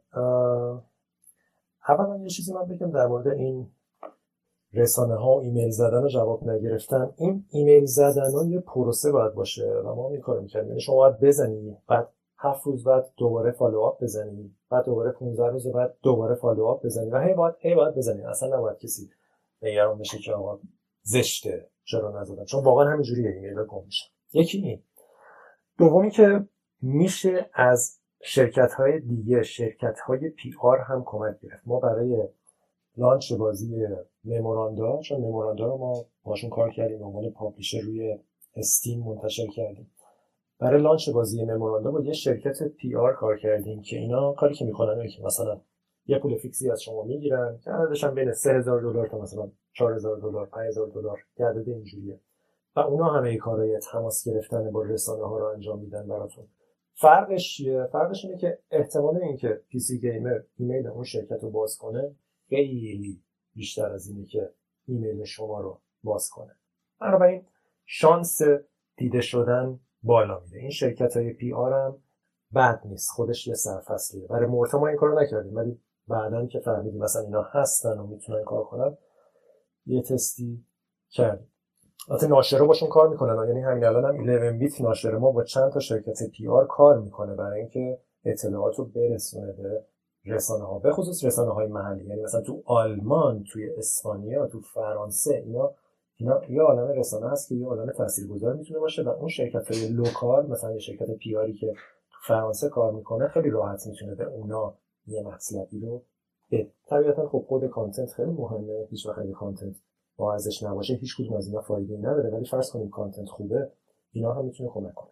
یه موضوع دیگه این که توییتر خیلی مهمه.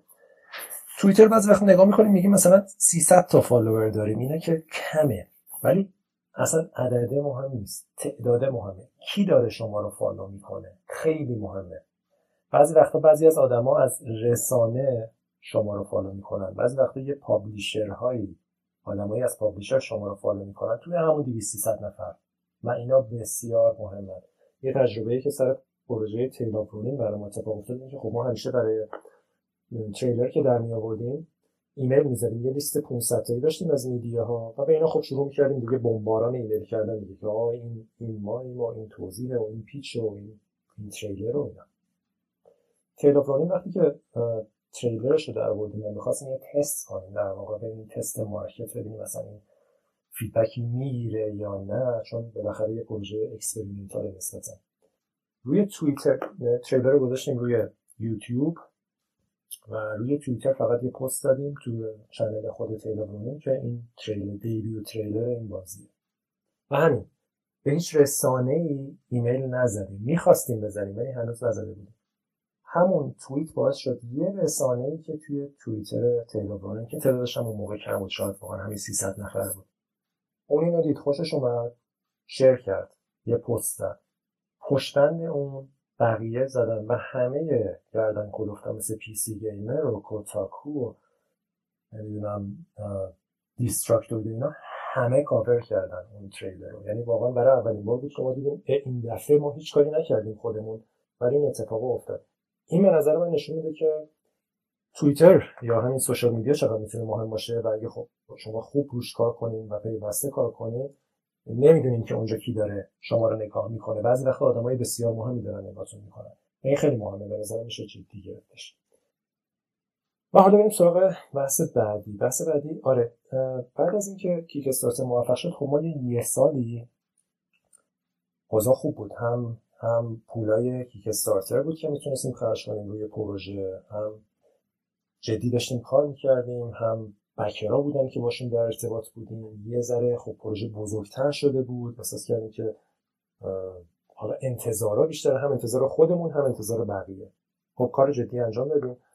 و توی اون فاصله تقریبا بعد از اون یه سال دیگه یواش یواش شروع کردیم تماس گرفتن با پابلیشر. نکته پابلیشر اینه که احساس می‌کردیم هر پابلیشر خوب نیست. ما چون تجربه پابلیشر بد سر گرشاست توی انتشارش تو اروپا داشتیم. خیلی تجربه بدی بود. تقریبا به دعوا کشید و پول می‌خواستن ندارم و بعدش هم که دیده بودیم می‌رسیم که پابلیشر زیاد هست. پابلیشر راحت میشه گرفت. پابلیشر خوبه که می‌تونه محصول شما رو بهتر کنه تیم شما رو بهتر کنه کارتون رو بهتر کنه و بهتر ارزش کنه. واسه همین فقط می‌رفتیم دنبال اونایی که احساس می‌کردیم خوبن. ایندی پابلیشرهایی که فکر می‌کردیم خوبن. کسایی مثل دیوالور کسایی مثل تاینی بیلد کسایی مثل تیم 17 سراغ اینا می‌رفتیم و با اینا یه دیالوگایی داشتیم. صحبت می‌کردیم اینا هم کارو می‌دیدن به ما فیدبک می‌دادن می‌گفتن اینجاش خوبه ایناش خیلی خوب نیست. ما دوباره کار می‌کردیم. دوباره مثلا چند ماه بعد به اینا پیچ می‌کردیم می‌گفتیم این اینجوریه. دوباره می‌گفتن خیلی خوب ایناش هم خوب شد اینجاش خوب نیست. یه خلاصه به با پابلیشرها داشتیم و دیگه یه ذره زمان جلو رفت و دیدیم انگار به جایی داره نمی‌رسه. هیچ publisher ی به ما اوکی نهایی رو نداد. و ما هم دیگه پولامون تموم شد از Kickstart. دیگه خیلی شرایط سختی داشتیم توی تیم روزا. گفتیم که یکی از کاری که می‌تونیم بکنیم اینه که واقعا بریم روی early access بازی رو release کنیم. اگه دیدیم از اونجا درآمدی اومد می‌تونیم پروژه رو ادامه بدیم. چون خب خیلی کارا دوست داشتیم بکنیم. ولی دیگه نمی‌تونستیم زمانم داشت میگذشت گفتیم میریم early access اگر استقبال شد ادامه میدیم. استقبال هم نشد دیگه خب جمعش می‌کنیم دیگه. نشد دیگه. دیگه مثلا پس توی پروسه دو سه ماهه هر جوری شده پروژه رو جمع جورش می‌کنیم بریم ببینیم کار بعدی چیه. این تصمیم رو داشتیم و حتی یه سری یه سری پست زدیم که ما تاریخ فکر می‌کنم مثلا یه 15 سپتامبری بود یا 15 آره احتمال 15 سپتامبر بود. 15 سپتامبر سال 2016 2017 بود من یادم نیست. ما می‌خوایم بریم early access Steam و دقیقا تو همین فکر که بودیم یه ایمیل اومد یه روز از 11 bit. 11 bit studios اون روز هنوز خیلی به عنوان ناشر شناخته شده نبود. خب همه به عنوان بازیساز میشناسنش. اینا This War of Mine ساخته بود. و اینا به ما گفتن ما برنامه نشر داریم و خیلی از کار شما خوشمون اومده و pixel art قشنگی داره و ایده خوبی داره و بیاین صحبت کنیم. ما خیلی جدی نگرفتیم اینا چون خب اینا که شرکت لهستانی و مثلا publisher نیستن و این حرفا. نمایشگاه Gamescom بود. تو نمایشگاه Gamescom تو August بود. ما رفتیم و اونجا یه سری حتی کارت درست کرده بودیم. تاریخ early access Morta روش بود. اینا رو پخش می‌کردیم و یه قرار با همین 11 bit گذاشتیم. یعنی 11 bit بهش گفتیم ما داریم میایم مثلا Gamescom اونا گفتن ما هم هستیم حالا بیایم اونجا صحبت کنیم. اونجا که باشون صحبت کردیم همه چی عوض شد. یعنی دیدیم که انگار اینا واقعا جدی ان. انگار نه اصلا publisher چون دیدیم اونجا یکی دو تا بازی دیگه رو Tower 57 بود و Beat Cop دارن publish می‌کنن. بازی pixel art Morta رو خیلی خوب شناختن خیلی حرفای دقیقی می‌زنن. و یه مقداری نظرمون عوض شد. و اونجا به ما گفتن اگه ما ناشر شما بشیم شما early access رو میشه کنسل کنید نرید. چون ما خیلی به early access معتقد نیستیم. ما هم گفتیم خب آره ما مشکل مالی داریم. برای این می‌خواستیم بریم early access اونا هم گفتن خب ما option اینو داریم که fund کنیم پروژه رو. ما گفتیم خب آره اگر شما باشید و به نتیجه برسیم اوکی ما early access نمیدیم دیگه مذاکره ما با اونا از اون موقع شروع شد. فکر کنم یه نه ده ماهی این مذاکره طول کشید. اونا اومدن ایران تیم رو ببینن. بعد ما رفتیم لهستان. با اونا صحبت کردیم و نهایتا با اونا قرارداد رو امضا کردیم که خب خیلی هم خیلی راضیم از این اتفاق. یعنی واقعا اتفاق خوبی افتاد. هم اونا روز به روز به عنوان یه ناشر بهتر عمل کردن هم تو تجربه ما واقعا واقعا خیلی partnership خوبی تعریف شد با خلاصه خیلی شانسی بود این لحظه آخر. ما معمولا خیلی جالبه. ما دوتا ناشر خوبی که داشتیم که یکی همون Crescent Moon بود برای Shadow Blade یکی هم 11 bit اینا هر دوتاشون اینا اومدن سمت ما. یعنی اون Crescent Moon هم ما یه جا تریلر رو گذاشتیم. Touch Arcade تریلر Shadow Blade رو منتشر کرد. بعد یه روز یه ایمیلی اومد از Crescent Moon که آره من این بازی دیدم و بیاین صحبت کنیم. ما خودمون شاید برای Shadow Blade به مثلا 60 تا ناشر ایمیل زدیم. برای Morta هم شاید واقعا اون هفشتایی که به نظر ما خوب بودن و یه عالمه بهشون ایمیل زدیم و یه عالمه بهشون صحبت کردیم و با Devolver سه بار فقط Devolver reject کرد پروژه. reject می‌کرد دوباره چند ماه بعد ما دوباره می‌رفتیم سمتش. دوباره اون reject می‌کردن دوباره چند ماه بعد می‌رفتیم سمتش. یعنی همش ما داشتیم می‌رفتیم دنبال پابلیشر ولی جالبه که دوتا اتفاقی برامون افتاد. پابلیشر اومد سمت ما که باز این نشون میده چقدر فعال بودن روی هم سوشال میدیا همین که یه کاری کنی که میدیا رسانه ها در موردت بنویسن چقدر می‌تونه مهم باشه چون شما نمی‌دونی که کی شما رو می‌بینه. و یه سوال دیگه هم این بود که کیک استارتر مهم بود یا نه؟ آره حتما کیک استارتر مهمه. ارزش کیک استارتر اینه که یه مقداری پروژه شما رو ولیدیت می‌کنه. یه ذره ناشر وقتی نگاه می‌کنه مثلا 3500 تا بکر شما داری می‌دونه که خب بالاخره علکی نیست دیگه. یعنی اونم یه ذره ریسکش رو کمتر می‌گیره من فکر می‌کنم مهمترین اتفاق کیک استارتر خیلی برای پول میرن کیک استارتر ولی مهمترین اتفاقش همین دیده شدن است و همین تست شدن ایدتونه که شما اول ببینید ایدت خوبه یا نه واقعا مردم خوششون میاد یا نه بعدش هم دیده بشید. کی ببینه؟ میدیا ببینه و پابلیشر را ببینن اگر دنبال پابلیشر باشه. آره این قصهش خلاص اینجوری بود. مرسی. ممنون. خیلی خیلی قصه خوبی بود. خیلی درسات توش بود به نظر من. مخصوصا این دانش کار کردن با پابلیشر این سختی و کلا اینکه هیچ وقت تو مسیر هیچی مشخص نیست حتی برای کسایی که نهایتا موفق میشن. همین که به نظر من شنیده بشه خودش خیلی هم آرامش بخشه برای یکی مثل من که خودش من خودم خیلی روزا وسط کار اینطوری هم که اصلا داریم چی کار می‌کنیم و اون شکه میاد و بالاخره مسیر نامشخص. من تشکر می‌کنم که یه چیزی آره. که من می‌خواستم بگم ما این اینه که خیلی حرفا اینجا ریلیتبل هم هست. یعنی بحثی که مطرح کردن که 11 بیت اومده و خب اینا کردن از لهستانه. خب کشور کوچیکیه و ما هم مثلا یه تجربه داریم که یه publisher ی میاد از کشور رومانیه. و خب ما میگیم با رومانی چرا باید کار کنیم؟ بعد میری پورتفولیوشو که نگاه می‌کنی می‌بینی اینا که روی این game رو کار کرد این game رو publish کردن که خب اینا دقیقا همون بازیایی که می‌خوره به سبک بازی ما. یعنی اگه party game مثلا ما داریم کار می‌کنیم چقدر شبیه این بازی چقدر خوبه. و آدم اینطوری میشه که خب اصلا دیگه انقدر دنیا چیز شده باز شده که از یه جاهایی هستن آدم دارن کار می‌کنن که نباید اونقدم defensive باشی نسبت به اینکه حالا آره و دقیقا این بعدش هم داشت که خب ما خودمون به کلی publisher ی که فکر می‌کنیم اینا publisher خوبن ایمیل می‌زنیم ولی از اون طرف یه publisher دیگه خودش میاد میگه که من حس می‌کنم بازی جالبی دارین و خودش بازی ما رو می‌فهمه و ما حس می‌کنیم که اونم بازی ما رو می‌فهمه. ولی خب در این حال پابلیشر کوچکتریه اسم کوچکتری داره ولی خب یکی دو تا پروژه خوبم انجام داده. و این از این نظر خیلی بر من ریلیتبل بود. و اینکه آدم اون لحظه چطوری می‌تونه اون پارتنر رو اصطلاحا ارزیابی کنه و ببینه که خب من برم با این کار کنم یا نه که فکر می‌کنم تنها راهش همین حرف زدنه و تا آدم بفهمه که چقدر ما حرف همدیگر رو می‌فهمیم. اگر چیزی اینجا دارین راجع به اینکه بفهمیم که خب این این partner partner خوبیه چه چیزایی رو باید توش ببینیم red flag چه red flag ایی هست؟ اینم خیلی به نظرم برای من جالبه. آره خیلی سوال مهمیه. این ارتباط با publisher خیلی خیلی مهمه. ساعت ها می‌تونیم در صحبت کنیم. خیلی presentation های خوبی هم در موردش هست که اصلا یه شرکت از publisher باید چه انتظاری داشته باشه؟ چون بدترین اتفاق اینه که شما publisher بد گیرت بیفته. امضا رو زدی همه چی مال اونه و اونم هیچ کاری نکنه. یا اصلا اون کاری که لازمه رو نکنه. حالا یا معتقد نیست یا اصلا مهم نیست براش یا سرش شلوغه. 20 تا پروژه دیگه هم داره. حالا اصلا اهمیتی نداره برای پروژه شما وقت بذاره. شما دارید جونت رو می‌ذاری اونم خیلی براش مهم نیست. تمام حق و حقوق هم دادی به ناشره ببین من خیلی فکر کردم به این موضوع این سالا و خیلی تحلیل کردیم و با هم این صحبت کردیم. تهش برمیگرده به مسئله انسانی. یعنی شما خیلی اینجوری نیست که ما یه فرم بذاریم بگیم اینا رو تیک بزنیم اوکی شد.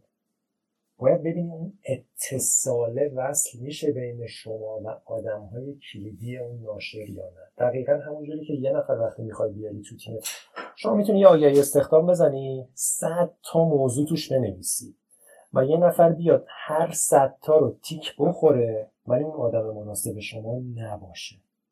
یه چیز دیگه ای توی روابط انسانی اون زیر مهمه و این آدما می‌فهمن. شما وقتی که یه مصاحبه بکنی با اون برنامه نویسی که صد تا تیکو خورده نیم ساعت با حرف بزنی می‌فهمی که اون هست یا اون نیست. ناشر هم همینجوریه اون آدما رو باید دید. ما اگه این آدما رو نمی‌دیدیم اول تو آلمان بعد اونا بیان ایران بعد ما بریم بعد دوباره اونا اومدن ایران.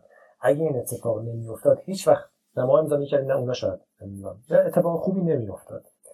و بالاخره بالا پایین هم زیاد داره. شما تو تعامل با یه نفر دیگه خب وقتی تیم خودتی همه دست خودته. وقتی که ناشره حالا چیزا رو اون برنامه ریزی می‌کنه برای marketing برای QA برای localization. feedback بهت میده نظر داره اونا هم بالاخره کلی نظر دارن دیگه.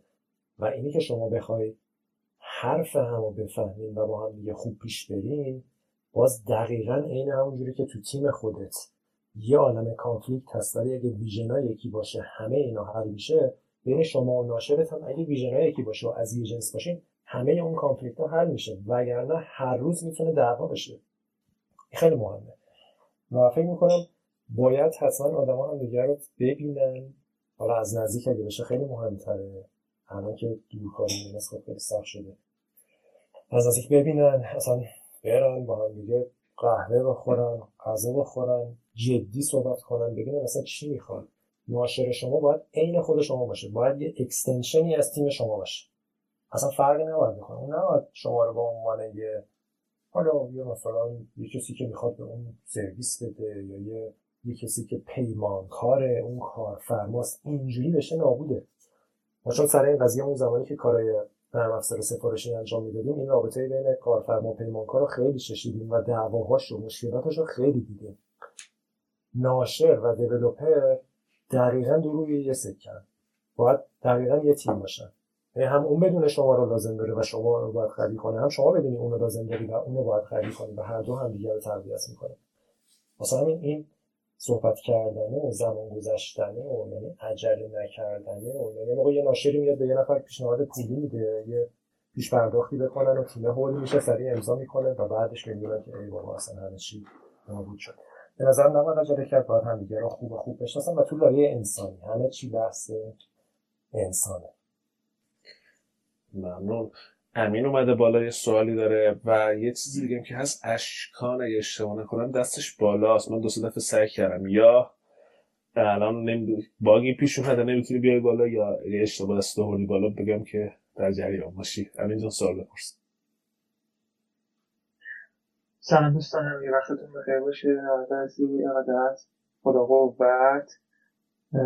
خدا قوت ویژه به خاطر اینکه خیلی زحمت کشیدید و خدا رو شکر تمام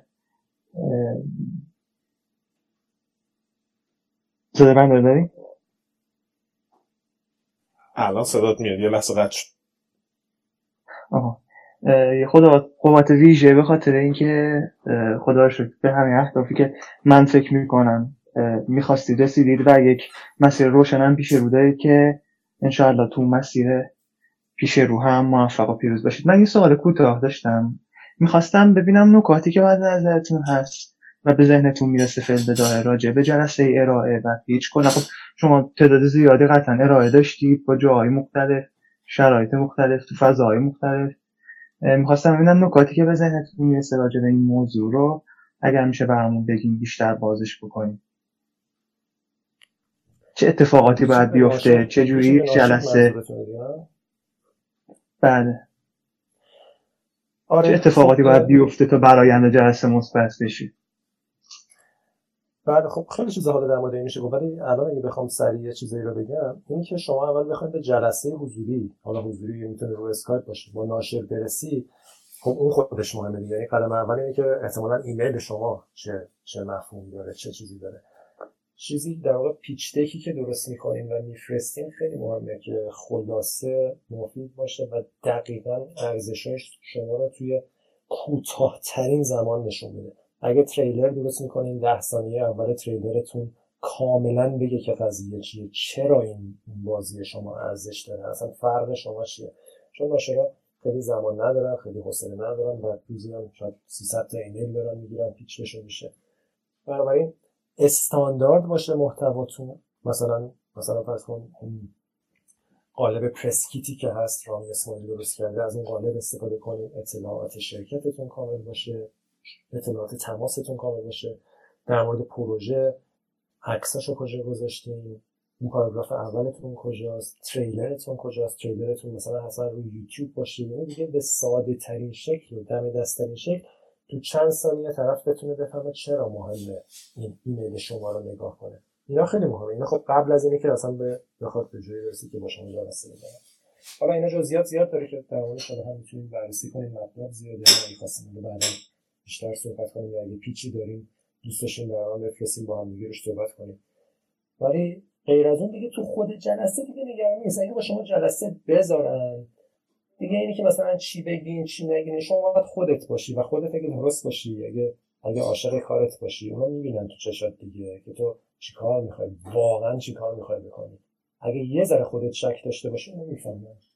اگه واقعا عاشق کارت باشی و کارت یه پتانسیلی توش باشه یه حرفی داشته باشه اونا می‌فهمن. حالا دیگه نگران این که اول چی بگم دوم چی بگم چی بپوشم نمی‌دونم ایمیلم چی باشه اینا اصلا لازم نیست باشین چون خیلی cool ه. صنعت بازی یا شاید business دیگه رسم رسومی داشته باشن ولی صنعت بازی خوبه. اونا می‌دونن چه. اونا می‌خوان شما اولا ایده بازیت یه ایده ای باشه که پتانسیل داشته باشه. از نظرشون. حالا هر ناشری یه سلیقه‌ای هم داره. همین 11 بیت استودیوز هر پروژه‌ای نمی‌گیره. فقط دنبال پروژه های با یه ایده های خاص. ناشرهای دیگه هم شاید اینجوری باشن. نگاه می‌کنن ببینن می‌خوره اصلا به گروه خونیشون یا نه. دوم تیم رو نگاه می‌کنن. ببینن شما کی هستی اصلا؟ چقدر عاشق کارتی چقدر می‌تونی اون کار رو انجام بدی؟ همین اینا رو نگاه می‌کنن و اینا هم دیگه خیلی قابل شاید خیلی چیزی نیست که تمرین کنی. مثلا یه نفر نداری واقعا باید اینجوری باشه دیگه. حالا خیلی کوتاهش این چیزی که الان بزنم. خیلی ممنون. تشکر. پس می‌فهمین تا قبل از جلسه مهمه. بعدش دیگه جریان اوکی میشه؟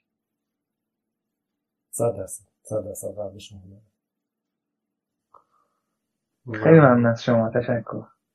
ممنون. همینجا همینجا من برات میگردونم به audience اگه دور سوال داشتی دست رو بگی بالا بیاریمت بالا. های فصلی یه سوالی که داشتم راجع به Game Pass ه. می‌خواستم بدونم که توی قراردادی که حالا با Game Pass انجام شد و به نتیجه رسید چقدر شما درگیر بودید؟ چقدر 11 bit بود؟ مثلا یه مقدار detail اش چی بوده؟ دوست دارم راجع به اونم بدونم. آره Game Pass مایکروسافت که یه قراردادیه به این شکل که اونا یک سال از شما اجازه می‌گیرن بازیتون رو رایگان به هر کسی که عضو Game Pass هست بدن. یه سیستم اشتراکی دیگه.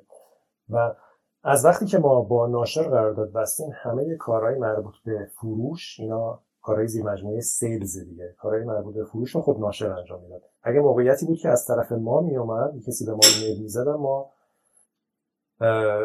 معرفیشون می‌کردیم به ناشر که اونا پی بگیرن.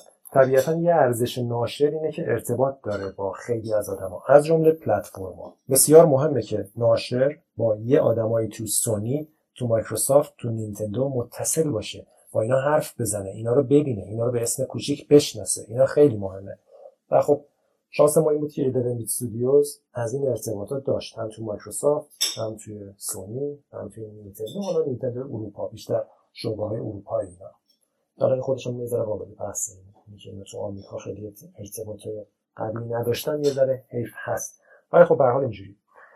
و deal Game Pass هم چیزی بود که 11 bit studio صحبت کرد با مایکروسافت. اونا بازی رو دیدن. فقط هم بازی ما نبود.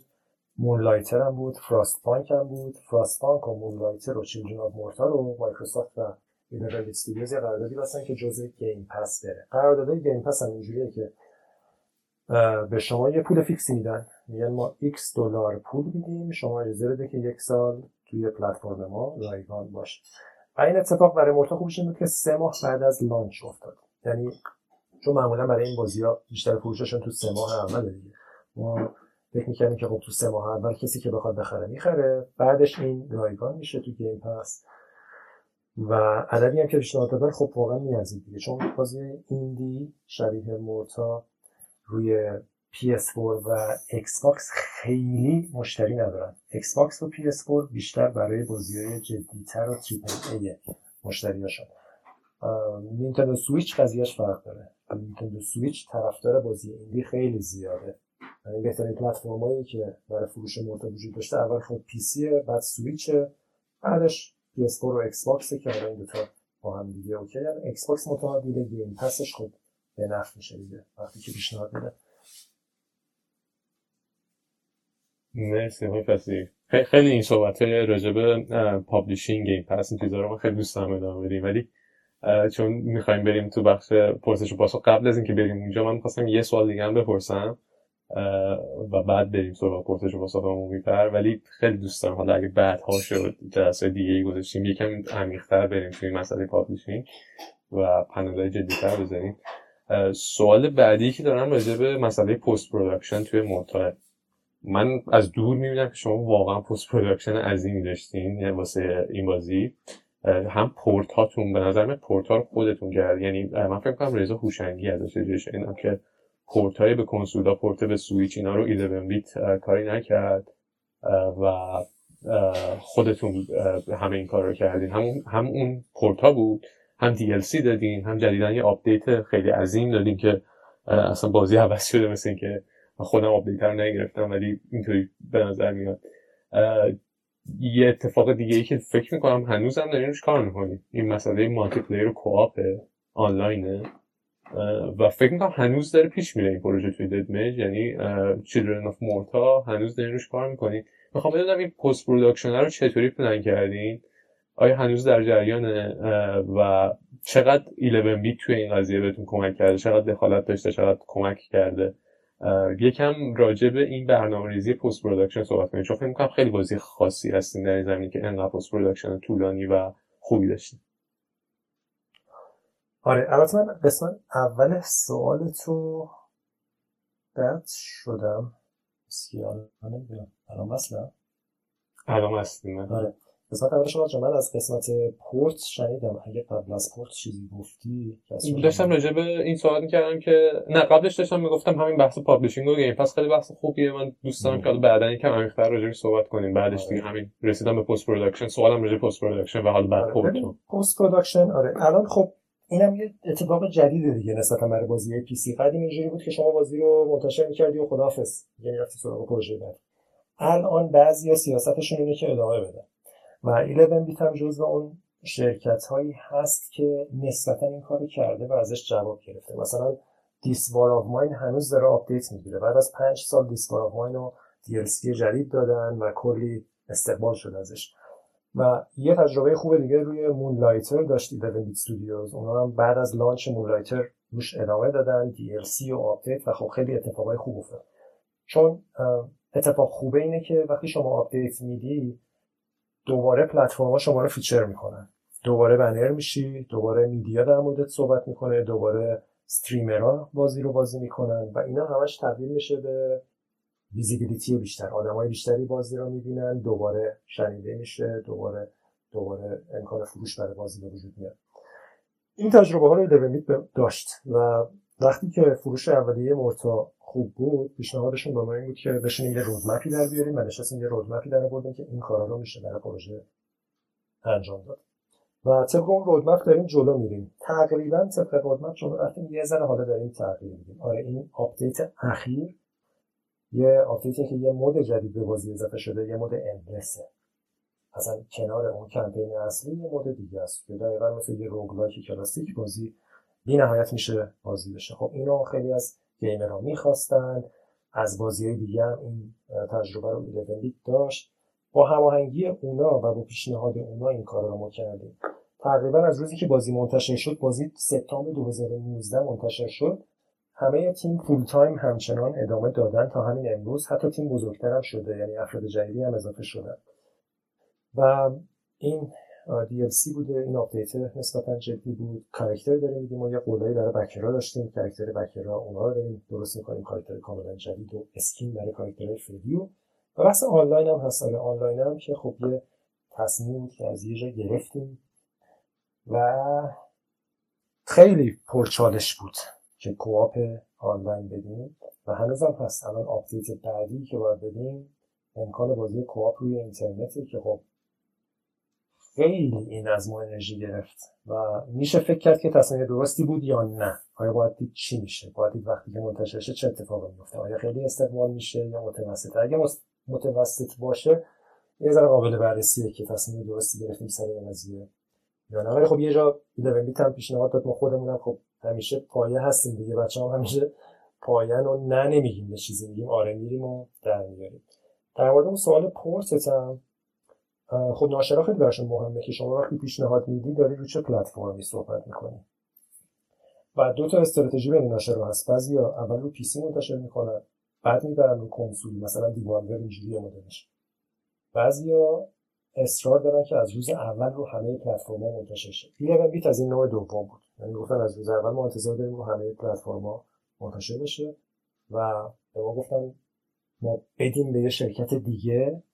ما هم گفتیم خب اگه بخوایم بدیم یه شرکت دیگه پورت کنه چیه شرایط؟ گفتن خب مثلا ما شرکت لهستانی پیدا می‌کنیم بین 50 تا 70 هزار یورو اینا می‌گیرن پورت می‌کنن برای هر پلتفرم و بعد این پولیه که خب بعدا ما میدیم ولی بعدا از پروژه کسر می‌کنیم دیگه. مستحلک می‌کنن اصطلاحا اینجور هزینه ها رو پابلشر و ما هم که خب همیشه سرمون بوی قرمه سبزی میده برای کاری عجب غریب و اینا دیگه. با بچه‌ها صحبت کردیم گفتیم نه ما خودمون انجام میدیم. اونا هم گفتن که نمی‌تونید و اینا ما گفتیم نمی‌تونیم. و port PS4 و Xbox و سویچ رو در خودمون انجام دادیم داخل شرکت. و خب سخت بود. اونم خیلی کار سختی بود ولی نهایتا فکر کنم بعد نشد که این کار انجام بدیم.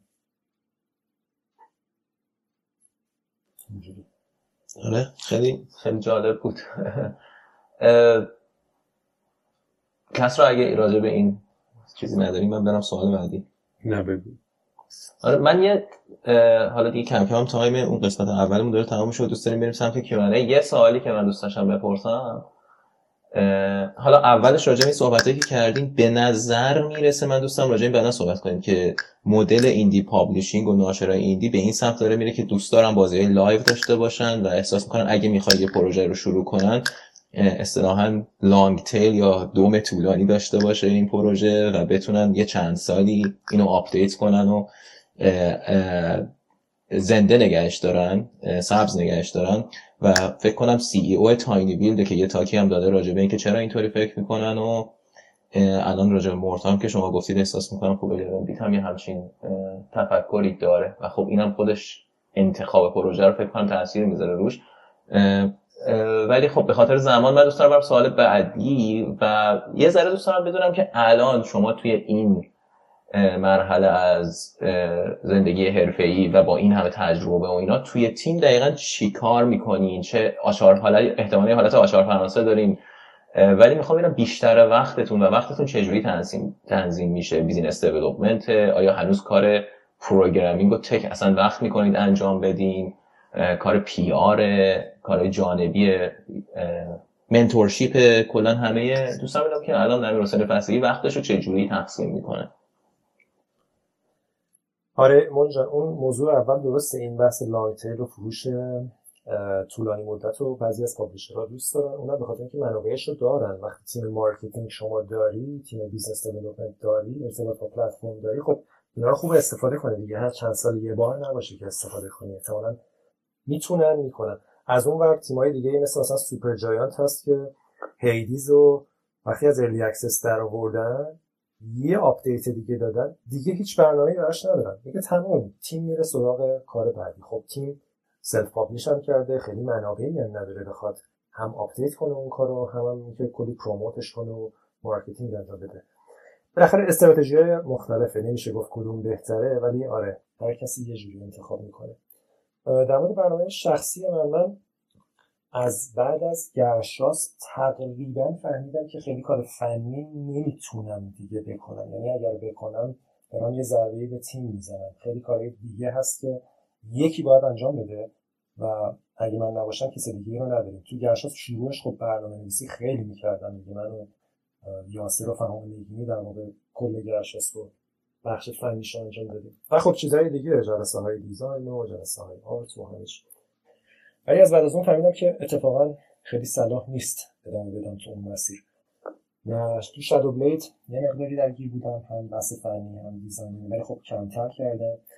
بیشتر تو اون پروژه ها که Morta هم اینجوریه شاید بشه گفت مثلا meta game programming انجام میدم meta game programming انگار یعنی شما یه کاری کنی که یه بازی ساخته بشود. نه اینکه خودت بازی رو بسازی. حالا چیکار کنی که بازی ساخته بشود؟ دیگه شامل خیلی چیزا میشه آدم استخدام بکنی آدمی که هست و باش صحبت بکنی وضعیت رو بررسی کنی دنبال پابلیشر بگردی با پابلیشر صحبت کنی.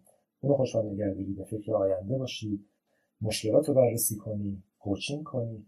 هر کاری می‌تونی بکنی که بتونی یه چیزی بسازی که آن چیزی که می‌سازی بازی بسازد.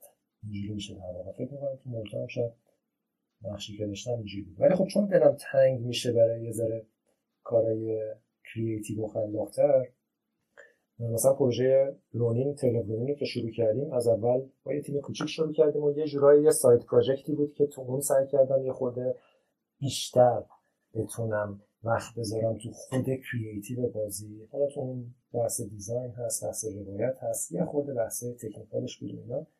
تو اونم خب الان چون همچنان ادامه داره یه خورده اونجا تخلیه کریتیو هم اونجا انجام میدم. ولی خب تو پروژه دیگه بیشتر میشه این که شما ببینی مسئله چیه توی تیم و سعی کنی مسئله رو حل کنی. حالا این مسئله از هر جنسی می‌تونه باشه. دیگه چراغ مثلا نمی‌دونم سوخته. فکر کنی که چجوری چراغ سوخته باید تعویض بشه تا حالا مسئله ریستر و مسئله فنیتره. این چراغ هم که میگه خیلی جالبه. من خودم یه تجربه توی ایران یه شرکت کوچیکی ما داشتیم یه روز دستگیره در خراب شد و من همیشه میگم سخت این روز سخت مسئله که من حل کردم تو business تعویض دستگیره در بوده. ولی آره اینکه صاحب پروژه آدم باشه و همه یه چیزا رو جور کنه به اندازه کافی وقت می‌گیره و یه جورایی نگاه من اصلا به کلمه business هم عوض شده از وقتی که این فهمیدم که خب این ریزه کاری ها و اینکه نهایتا هر کاری که لازمه آدم بکنه که پروژه موفقیت برسه اجرای اون تعریف business ه. من یه چیز دیگه فقط خواستم بگم بعد پوریا فکر کنم می‌خواست بگه در قالب همین کارهایی که می‌کنید من می‌دونم فنکست هست دبکست هست آدمایی که علاقه من هستن چجوری شما رو دنبال کنن چه کارایی از اون از نظر محتوایی که ارائه میدین مصاحبه هایی که می‌کنین. اونم اگه میشه یه توضیحی بدین برای دوستانی که اینجا هستن می‌خوان دنبال کنن. من خودم دنبال می‌کنم برای دوستانم از زبان خودتون بشنوم و دوستانم بشنوم. آره کارهای دیگه یه کاری که واقعا آره راضی بود از اتفاقی که افتاد همین پادکست Fancast ه که اگه کسی بخواد ببینه fancast.ir وبسایتشه و اونجا لینک هست به پادکست و همه پادگیرای رایج پادکست وجود داره مثل Castbox و اپل و Google Podcast و فصل جدیدش روی یوتیوب هم هست. قبلی ها رو یوتیوب هم هستن به صورت صوتی جدیدا. به صورت تصویری هم هستن. ایده Fancast اینه که گپ و گفت با بچه هایی که تو صنعت کار می‌کنن. یه جایی من احساس کردم کلی حرف هست بین بچه هایی که کار کردن. هم تو تیم ما هم تو تیمای دیگه. کلی تجربه هست. کلی اتفاق افتاده و اینا هیچ جا نیست. یعنی هیچ جوری بین افراد مختلف پخش نمیشه. مگر اینکه حالا یکی تو این شرکت دوست باشه با یکی تو اون شرکت اینا شاید با هم حرف بزنن. ولی غیر از این هیچ اتفاقی نمیفته که این دانش و این تجربه و اصلا کی هست کی داره چیکار می‌کنه با چه مشکلایی دست و پنجه نرم می‌کنن. اینا اصلا وجود نداره. بعد خیلی آزمایشی و تستی مثل همه کارهای دیگه که ما شروع کردیم گفتیم پادکستی شروع کنیم صحبت کنیم. یه دونه من با یاسر یه بار ضبط کردم از بچه شرکت خودمون. یه سشن ضبط کردیم هیچ وقتم منتشر نشد. این رفت تا یک سال بعد.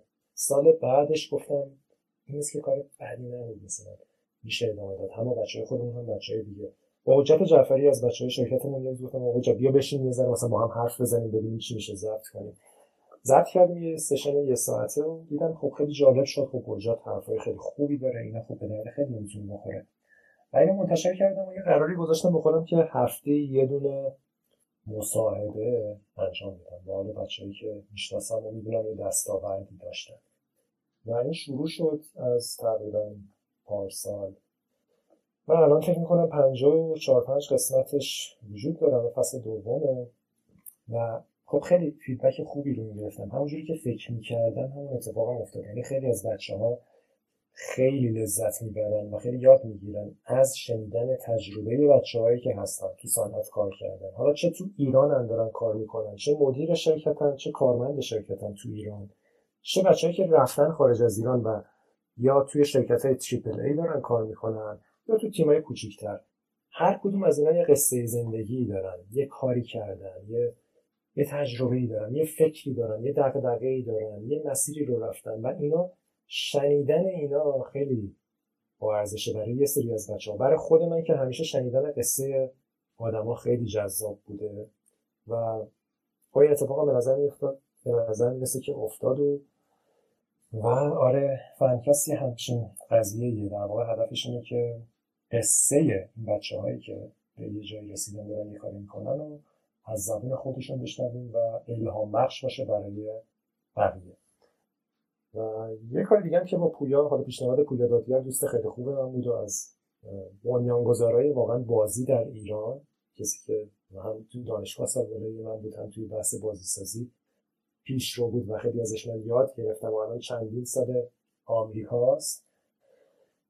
پویا پیشنهادش این بود که یه برنامه ویدیویی درست کنیم و در مورد اتفاقایی که داره توی کشورهای مختلف میفته و تو استودیوهای مختلف میفته بذاره تحقیق کنیم و یه محتوایی در بیاریم. و خب منم احساس که خب آره خیلی جذابه خیلی هم خودمون خیلی یاد می‌گیریم. هم می‌تونه به درد بقیه بخوره. که مثلا اصلا کره جنوبی از game ش چیه؟ از کجا شروع کردن؟ چرا موفقن؟ و نهایتا همیشه اینا یه یه نگاهی به کشور خودمون داریم دیگه. خب ما چی می‌تونیم یاد بگیریم از کشورهای دیگه؟ و وضعیت صنعتشون وضعیت تیما تیمای triple A تیمای indie. و Dev Quest هدفش اینه و الان پنج قسمت منتشر شده روی یه کانال یوتیوبه. Dev Quest. مثل Dev Quest اگر سرچ کنن دوستان می‌تونن پیدا کنن. و اونجا خب پویا خیلی زحمت می‌کشه. edit ویدیویی انجام میده و آیتم درست می‌کنه دیگه. یه ذره production value داره. اصلا باور نکردنیه مقدار وقتی که یعنی من خودم که نگاه می‌کنم میگم واقعا پویا با این همه احتمالا مشغلم داره و خب خودش تو کارش خیلی جدی و شناسه و اینکه اون آیتم ها رو درست می‌کنه برای من خیلی جالبه. نشون میده که چقدر علاقه داره و واقعا کوالیتیش بالاست. اگه ندیدین حتما بریم ببینین. هم دفکوست هم فنکست و من خودم خیلی وقت نیست که دنبال می‌کنم ولی خب خیلی دوست دارم و احساس می‌کنم خیلی ها خیلی چیزا می‌تونن ازش یاد بگیرن. منم راجع به فنکست می‌خواستم بگم که الان من دو سال دنبال می‌کنم فنکست و واقعا فوق العاده است و به هر کسی که دوست داره راجع به صنعت بازی بیشتر بدونه بیشتر بشنوه توصیهش می‌کنم. حالا من خودم به شخص منی که یه مدت طولانی دور بودم از این فضاها و خب حالا خیلی از این آدمایی که باشون صحبت شد دوستای خودم بودن و همکارای خودم بودن و اینکه update می‌شدم نسبت به اینکه دارن چه کارایی می‌کنن خودش یه یه مزیت بود. دومین چیزش واسه من این بود که خب واقعا این صحبت این تجربه ها گوش دادنش دریچه هایی تو مغز آدم باز می‌کنه که قبلا بسته بود. یعنی به چیزایی رو می‌بینی که قبلا نمی‌دیدی. هم تو پنل قبلی دو تا پنل قبلی با امیر حسین ناطقی یه بار صحبتش کردیم. هم تو یکی از همین اپیزودهای پادکست با خود امیر حسین هم امیر حسین ناطقی هم باز دوباره گفتش. واقعا یه چیزایی رو همین گوش دادن به تجربه ها یه دریچه رو باز می‌کنه که آدم اصلا قبلا نمی‌دونسته که اینا وجود داره و واقعا سورپرایزینگ هم هستش که مثلا گوش دادن به تجربه آدم ها می‌تونه این درجه رو باز کنه و حالا لزوما داری یه محتوای آموزشی گوش نمیدی. داری فقط مصاحبه امیر حسین فصیح با یه آدمی که تجربه های خیلی نابی داشته رو گوش میدی. ولی من میگم واقعا الان پادکست شماره یکم که همیشه هر اپیزودش میاد سری گوش میدم الان فنکسته و حتما توصیه می‌کنم اگه دوست دارین به صنعت بازی احتمالا اگه تو این روم هستین علاقه مندین حتما گوش بدین و لذت ببرین. مرسی کس جان. آره من واقعا فکر می‌کنم که ما گفتگو لازم داریم. همه همه باید با هم گفتگو کنیم. اگه گفتگو کنیم اختلاف نظر داشته باشیم حرف بزنیم کارهایی که کردیم و با هم به اشتراک بذاریم واقعا می‌تونیم امید داشته باشیم اتفاق خوبی بیافته برای صنعتمون. در غیر این صورت واقعا امیدی نیست. یعنی اگر هر کی بخواد بره توی جزیره خودش یه کاری کنه و همون اشتباه رو تکرار کنیم و اصلا دیگه خبر نداشته باشیم واقعا خیلی بده. و این اتفاقا کلاب هاوس هم یه فرصتی برای گفتگو و در شما میگم که این کار رو انداختیم و داریم انجام میدیم. حالا نمی‌دونم دوام میاره یا نه احتمالا شاید فیلتر بشه به زودی. ولی اگه بمونه هر جور گفتگویی رو ما لازم داریم الان. و این همش می‌تونه مثبت باشه برای بچه‌ای که دارن کار می‌کنن. من آره. حالا من دیشب یه خبری هم خوندم تو خود Clubhouse بچه داشتن صحبت می‌کنن انگار یه فیلتر ریزی هم شده ولی فکر نمی کنم خیلی توی تعداد user رو تاثیر بذاره. اما من میگم دیگه فکر می‌کنم وقت خوبیه که الان بریم سراغ باز کردن پنل و همه بیان بالا. هر سوالی که دارن هر سوالی که تو ذهنشونه بپرسن. و مشارکت کنیم دیگه. اگه چیز نکته ای چیزی هست تو قبلش من فقط تا بچه دست می‌گیرم بالا میام بالا من یه خاطره تعریف کنم. من سال 2018 با کسرا و ماین رفته بودیم پکس وست و داشتیم همونطور میچرخیدیم. جاهای مختلف صفهای مختلف بود و رسیدیم یه جایی که 11 بیتس یه حالت قرفه مانند داشت. چند تا کامپیوتر گذاشته بود و ملت بازی می‌کردن. و ما داشتیم از جلوی این رد می‌شدیم و با هم حرف می‌زدیم من و کسرا و و یهو یه نفر صدا زد داد زد پوریا برگشت داره که دوستای آمریکاییمه و داره بازی می‌کنه تون تون پشت یه دستگاه. گفتش که بیا بیا بیا من بودو بودو رفتم گفتم چی شده؟ گفت نگاه کنیم بازی رو این بازی رو ها ساختن. داشت Children of Morta بازی می‌کرد. فکر کنم سال بعدش بازی release شد و من بازی رو رو بازی کردم. ولی اونجوری که اون کیف کرده بود و می‌دونست من ایرانی هم و random منو دیده بود اینجوری خیلی هیجان زده منو صدا کرد و خیلی بامزه اون reaction ش واسه من. گفتم یه چیزیه که شاید مثلا اگه شما خودتون اونجا بودین خیلی بیشتر ذوق می‌کردین. یه نفر اینجوری داره کیف می‌کنه با اون بازی حالا بچه ها اگه کسی دوست داره بیاد بالا دیگه لطفا مشارکت کنید. آره اگه سوال من من می‌خواستم راجع به این نمایشگاه بگم که من سال از فیلم کنم سال 2015 از ساوت بای ساوت وست آستین که اونجا اتفاقا آرنو حالا املدی اومده بود و برادرتون بود آقای فصیح اونجا غرفه داشتم موقع فکر کنم هنوز آره اونجا هنوز 11 بیت صوتتون کار نمی‌کرد. من اونجا رفتم پیششون. از اونجا بود Morta رو من می‌دیدم تا اینکه حالا هر سال رفتم PAX. PAX که دیگه 11 bits که اومد که دیگه هر سال بود. و خب همیشه این استقبال خیلی واقعا یه حالت غرورآمیزی هم بود دیگه. آدم می‌دید که یه بازی ایرانی هم هست که انقدر توجه داره میشه بهش تو PAX و South by Southwest جای مختلف. آره نمایشگاه ما جدی گرفتیم و بودیم و خیلی خوبه نمایشگاه چون شما همون feedback مستقیم از آدما که می‌گیری خیلی تاثیر می‌ذاره رو کارتون. خیلی خیلی مهمه. ما یکی از بهترین اتفاقایی که فکر کنم برای کل تیممون افتاده از بعد از نش ایمیل بوده که از آدمای مختلف گرفتیم و اکثرا گفتن که مثلا یه من پدری هم که مثلا با دخترم نشستیم بازی کردیم کوپ و این بازی در مورد خانواده است و ارتباط پدر با دختر و مادر با پسر و خیلی لذت بردیم و اینا خیلی واقعا برای ما انرژی بخش بوده و خیلی از این قضیه لذت بردیم. به خصوص این قضیه خانوادهش و اون موارد عاطفی که تو بازی هست برای غربیا خیلی جذاب بوده. هم تو نمایشگاه دیدیم هم خیلی واقعا تو این زمینه ایمیل زیاد گرفتیم و چه که برعکسش تو ایران هم به خاطر همون قضیه دقیقا گیر دادن به بازی و مجوز نشر بهش ندادن و اینا حالا بماند دیگه. ولی اونور تو قبل برای این قضیه خیلی مثبت حالا این مثلا واقعا مثلا ناراحت کننده ای بود. حالا من خیلی نخواستم تو این پنل واردش بشیم چون فکر کنم زیاد صحبت شده بود روی اون داستان جای مختلف. گفتم که بریم توی خود پروسه ساخت بیشتر و حالا اون داستانه بعد و تلخ و جای دیگه راجبش خیلی صحبت کردم و واقعا ناراحت کننده است.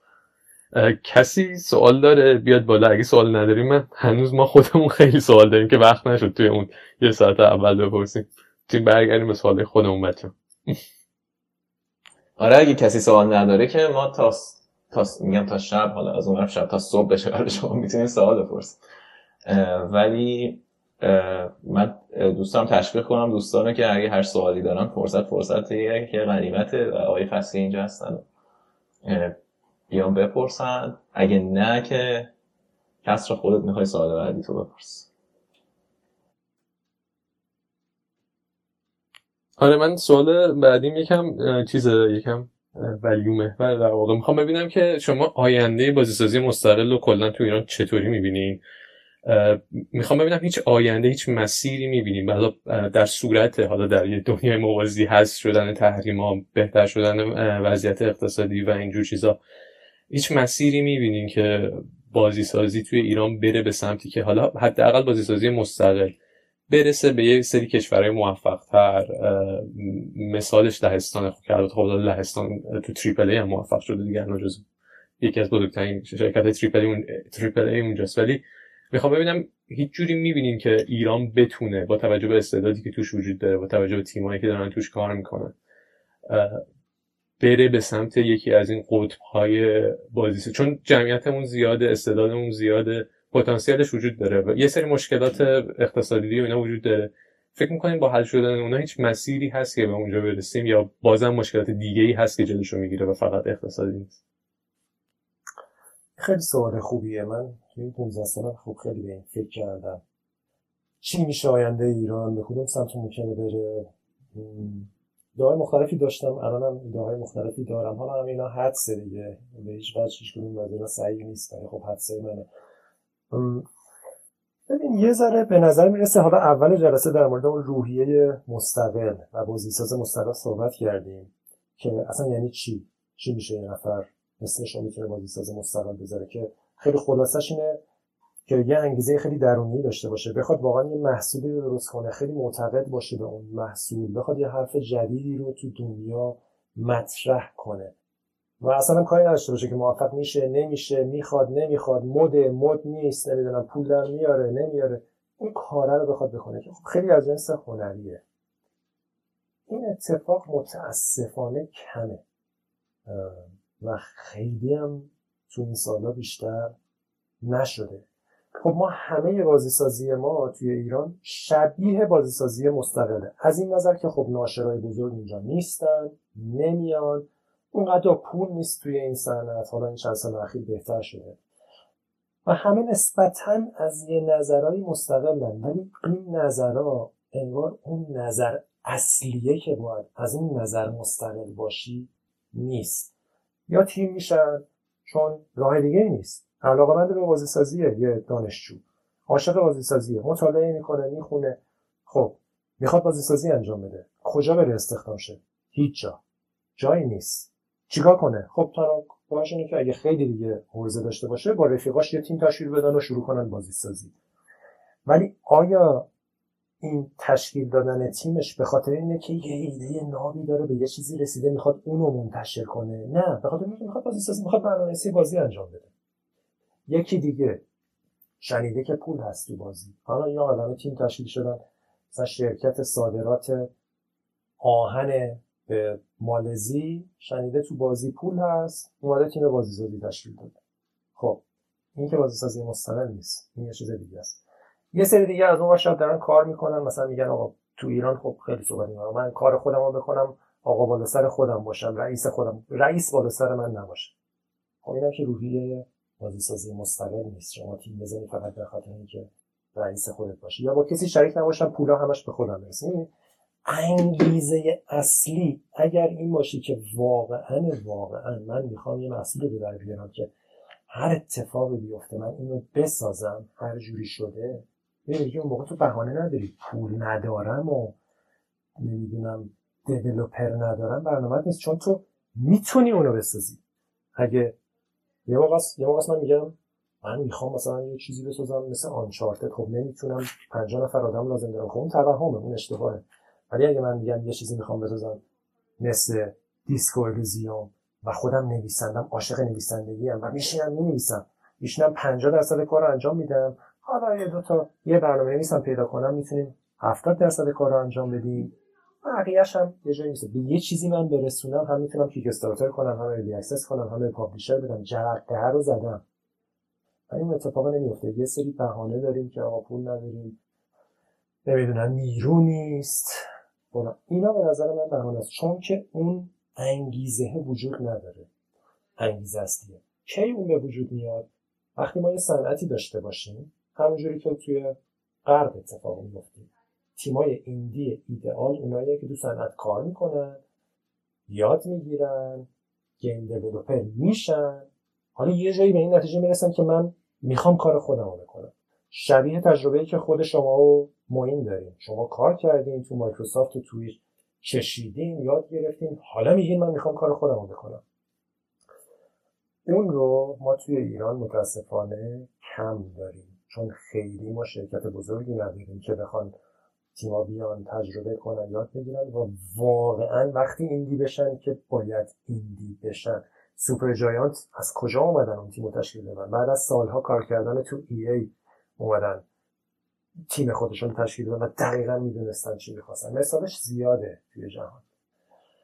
ببین وقتی که ما ما الان وقتی یکی از بچه ها که همین اخیرا هم باز اتفاق افتاد دیگه وقتی یکی از بچه ها میگه که آقا من کار گرفتم از فلان شرکت دارم میرم فلان شرکت خارج از ایران. کارمند بشم این مهمترین اتفاق صنعت ماست. همه اصلا رکورد توییتر رو اون پست میشکنه که یه نفر میگه من از ایران رفتم کارمند فلان شرکت بشم. خب وقتی وضعیت ما اینجوریه خب ما که اصلا بازسازی مستقل نمی‌تونیم داشته باشیم. ما الان همه همه آرزومون اینه که کارمند شیم توی یه جا یاد بگیریم. یعنی اون مرحله هر رو هنوز ما نگذاریم که اصلا ببینیم قضیه چیه یاد بگیریم. اصلا کسی نمی‌خواد چیزی بسازه چون اصلا حرفی نداریم برای ساختن. مر... ای وای حالا امیدوارم که سریع بحث شه. ای دوباره. این صحبتی که الان داره میشم برای خیلی صحبت جالبیه. به نظرم حالا کس رو می‌تونیم خودمون یه ذره ادامه بدیم این حرفو که خب خیلی سخته واسه کسی که شاید دغدغه معیشتی داره یا اینکه اصلا تجربهشو نداره. اول دوست داره که خب به خودش برسه بره یه تجربه کسب کنه یه پولی در بیاره یه پس اندازی داشته باشه یه اعتباری کسب کنه بعد بیاد کار مستقل بکنه. حالا دوست دارم اگه برگشت های فسیحی راجع به این صحبت کنیم که حالا الان من احساس می‌کنم واقع بینانه ترین نگاه و, و بهترین اصطلاحا نگاه از بالا یه حالت بردز آی ویوی که به کل شرایط و فکر کنم یکی از کسایی که بهترین ویو رو داره همین آی فسیحیه و من همیشه فکرم اینه که خب حالا الان تو این شرایطیم ولی کم کم این آدمایی که رفتن به اون مرحله می‌رسن که بخوان یه کاری بکنن. مثلا پنج سال دیگه نه ده سال دیگه. می‌خوام بدونم دوست داره که مثلا چی کار میشه کرد که ما توی این پنج سال مثلا بهترین مسیر رو بریم؟ یا آدما رو یه جوری دور هم جمع کنیم که وقتی در علاقهشون این شد بتونن راحتتر دور هم جمع شن و یه دیگه وقتی وقتش شد آلردی مثلا بدونن که می‌خوان چی کار کنن و چه پروژه هایی میشه انجام داد و اصلا پتانسیل در چه حدیه. چون من خودم توی همین چند وقت اخیر که توی کلاب هاوس هم همینجوری هر هر هفته یه سری آدم جدید باهاشون آشنا میشم که اصلا من نمی‌دونستم این آدم وجود داره. حالا مثلا من میگم من خیلی خارج از گود بودم. تو که بیشتر آدم رو می‌شناسی بازم خود می‌دونی هر چند وقت یه آدمی پیدا می‌کنیم که یه ایرانی یه گوشه داره کار خیلی جالبی می‌کنه و اصلا هیچ کس هم راجبش نمی‌دونه و اونم اصلا براش مهم نیست که حالا بیاد توی فضا یا هیچ وقت امتحان نکرده که بیاد توی فضا و خودش رو معرفی کنه به بقیه. و شاید دوباره من هی بحث رو برمیگردونم به کامیونیتی واسه این قضیه. حالا بخوای اونور داری چک می‌کنی؟ که نه من می‌خوای چیز کن. پولیت تو می‌تونی یه مسیج بهشون بدی تا من یه, یه جوابی می‌خوام بدم. آره آره من مسیج ببین آره درست حرف. من یه چیزی هم که حالا به عنوان ناظر بیرونی دارم متوجهش میشم اینه که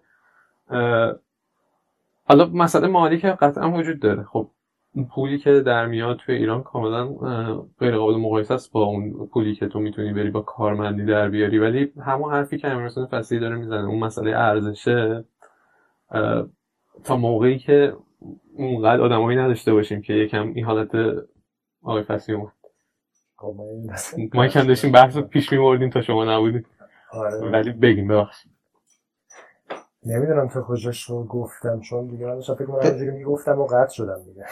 ببین من داشتم کوتاه همین رو می‌گفتم چیزایی که گفتم بگم حرفاتون رو من احساس می‌کنم شما یکی از کسایی هستین که اگه یه نفر بخواد نمای خوب از بالا داشته باشه و کل صنعت و فضای بازیسازی ایران رو یه ویوی داشته باشه و بدون ما کجا هستیم شمایی و وقتی این حرف رو می‌زنین من احساس می‌کنم که خب واقعا من میگم که واقع بینانه است و داریم می‌بینیم که این اتفاق داره میفته ولی در عین حال و خب منم به عنوان کسی که خودش رفته اول کار کرده و به یه جایی مثلا توی اون کار رسیده گفته خب حالا من می‌خوام چی کار کنم مثلا با زندگیم بیام یه کار جالبتر و جدیدتر و جذابتر برای خودم امتحان کنم.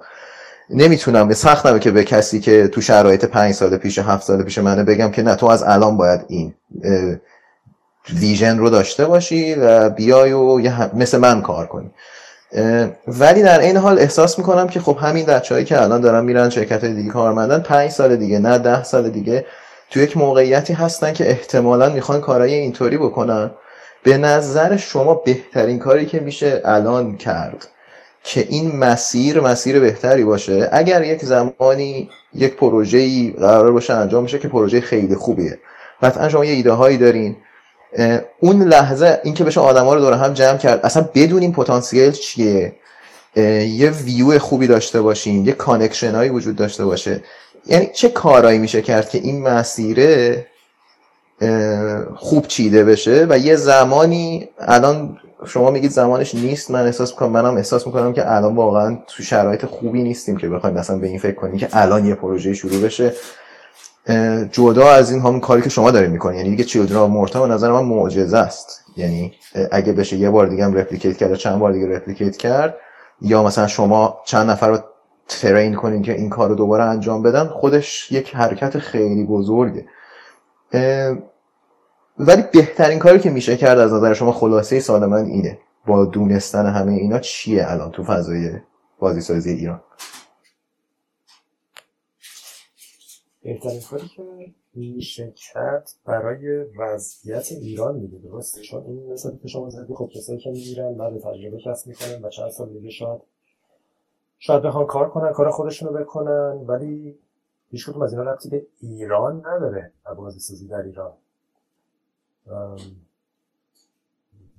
من از این نظر میگم که من خودم اینطوری بهش فکر می‌کنم اگه بخوام ساده تر بگم. اینکه یک پروژه ای ممکنه باشه که خیلی پروژه الهام بخشی باشه به عنوان اینکه یک استودیوی ایرانی یا حتی پابلیشر ایرانی با تم ایرانی نمی‌دونم از همه ابعاد پروژه الهام بخشی باشه و شاید ما باید برای این پروژه ده سال صبر کنیم. و خب همون پروژه ممکنه باعث شه که خیلی علاقه منتر شن خیلی ها و کلا هم درسته یعنی ممکنه اصلا به بازار بومی ربطی نداشته باشه و متاسفانه اون support ی که support ملی که باید باشه توش اتفاق نیفته و اصلا بومی هم این کار انجام نشه.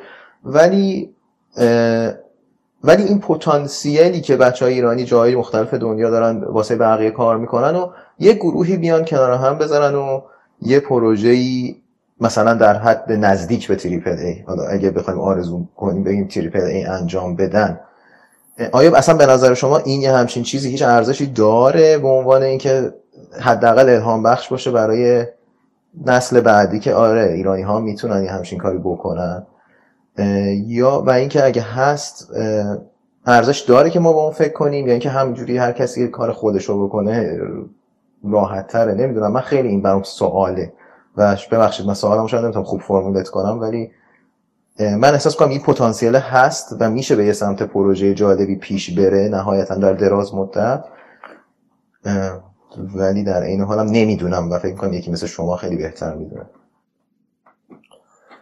قطعا من من هم مثل شما موافقم که اگر یک کار بسیار بزرگ تو ایران انجام بشه هم الهام بخشه هم صنعت پایه صنعت رو می‌سازه. هم همه اتفاقای مثبت بعد از اون میفته که شبیهش باز مشخصه تو لهستان مثلا ویچر و سیدی پراجکت تو فنلاند. مکس پین و رمدیه و تو خیلی کشورهای دیگه مشخصه چجوری این اتفاق میفته و وقتی که بیفته چه اتفاقی بعدش منجر میشه ما یه تجربه کوچیکش رو سر گرشاست داشتیم سر گرشاست خب خیلی پروژه سختی بود و خیلی زمان زیادی برد و چالش زیاد داشتیم. ولی در نهایت آدمای زیادی از اون پروژه تجربه های خوبی کسب کردن و هر کدومشون واقعا یه مهره شدن بعد از اون. توی جاهای دیگه بعضیشون ما موندن بعضیشون هم نموندن. ولی واقعا تاثیرگذار بودن تو هر جایی که رفتن و هر کاری کردن. صد درصد اگر پروژه بزرگی انجام بشه تاثیر زیاد داره. همه بچههایی که تو مدرسه هستن انرژی می‌گیرن آینده می‌بینن اونایی که دانشجوان امیدوار میشن که بتونن کار کنن یه, یه حالا شبیه اون یا توی اون شرکت. اون شرکت بالاخره آدمای زیادی می‌خواد آدمای زیادی رو تربیت می‌کنه. آره این چیزی که کورش تو ایران باشه کورش تو ایران ها چون از ایران که خب خیلی هم میرن و خارج از ایران خیلی کارا می‌کنن ولی اونا لزوما برای ایران فایده نداره. ولی کاری که هسته اصلیش توی ایران باشه طبیعتا اونه. برای من معتقدم که اون برای تربیت صنعت لازمه من برگردم به حرفی که قبل از اینکه من قدشین داشتیم می‌زدین می‌خواستم ببینم که یعنی شما فکر می‌کنین یعنی دیدی که دارین اینه که تا موقعی که حالا اون ارزشهایی که اول روم راجع صحبت کردیم این که اون ارزش ایندی بودن تا موقعی که اونو آدما خیلی جدی یعنی تا موقعی که مثلا یه آفر از یه شرکت بزرگه حالا خارج از ایران بیاد بخوام قبولش کنم برن سراغش سخته به اون سمت رفتن. یعنی یکم آدما باید اون از خود گذشتگی رو داشته باشن که حالا پول بیشتر موقعیت بهتر و اینا. لزوما معنیش رسیدن به اون چیزی که تو ذهنت اون پشنی که تو ذهنت داری نیست. یعنی تو می‌تونی حالا بمونی اینجا اون کاری که دوست داری و کنار تیمی که دوست داری بکنی و باعث پیشرفت. یعنی فکر می‌کنی که تا موقعی که این این دید وجود نداشته باشه بیشتر نشد در این دید همین دیدی که تقریبا شما دارین دیگه. سختره که اون چیزی که من اولش تو سوال اول ازتون پرسیدم پیش بره و اون اتفاق بیفته. صد درصد. ببین یکی از چیزایی که ما همیشه بهش فکر می‌کنیم خواسته توی تیم ها یه خواست قوی لازمه. هم توی افراد اصلی هم توی اون هسته اولیه اون لیدرها. بعدش هم آدمایی که میان میپیوندن. چون کار سخت و کارم کاری نیست که لزوما بیشترین پول به آدما بده. بنابراین خواسته از اینجا میاد که ما بخوایم یه ذره بلند مدت تر ببینیم. این بلند مدت تر ندیدن یکی از باگای جدیه که همه ما داریم متاسفانه. خیلی راحت ما آسون ترین راه رو انتخاب کنیم. کی الان به من پول بیشتری میده؟ حالا اگه تو ایرانم الان که خب خیلی از بچه‌ای که تو گیم بودن رفتن مثلا کارمند کافه بازار میشن چون حقوق خوب میده اسنپ میشن حقوق بیشتری میده خب بریم اونجا. خداحافظ دیگه. game خداحافظ. بعد از اونم می‌بینن خب به اونی که می‌خواستن نرسیدن خب بریم خارج از کشور. یا اینکه خارج از کشور بریم. یا الان خیلی آرتیستا خب مثلا کار outsource دارن می‌کنن برای خارج از کشور. خب پول بیشتره. بله من پول رو می‌خوام نگاه کنم. وقتی می‌خوام زندگیمو optimize کنم رو پول اون کار رو انجام میدم. ولی در نهایت این مسیرهای کوتاه و انتخاب کردن هیچ وقت اون اتفاق بزرگه نمیافته. اتفاق بزرگا باید یه سختی آدمو بکشن باید یه دوراندیشی داشته باشن باید ریسک کنن. چون شاید هم بشه شاید هم نشه. باید دو سالم کار کنی سه سالم کار کنی هیچی نشه. اونم تهش هست دیگه. حتی سرمایه گذارا هم الان تو ایران دیده بلند مدت ندارن. همه سرمایه گذارا وقتی سرمایه گذاری می‌کنن توی پروژه میگن خب شش ماه بعد کو؟ پولم کو؟ soft launch کن. رو کافه بازار بعد از دو ماه فلان پروژه به پول رسید. تو کی به پول می‌رسید سه سال و چهار سال سرمایه گذاری نمیاد الان سرمایه بذاره روی پروژه‌ای که ایشالا یه چیزی میشه. بنابراین این آره معتقدم که یه مشکل همین بحث نخواستن است یا راه میانبر انتخاب کردن راه ساده رو انتخاب کردنه که بالاخره با ریسک کم منطقی هم هست با ریسک کم شما منطقیه که بری اونی که الان به پول بیشتر میده رو انتخاب کنید دیگه. حالا مثلا زندگی هم داری هزینه ها هم داره زیاد میشه همه این موارد هست.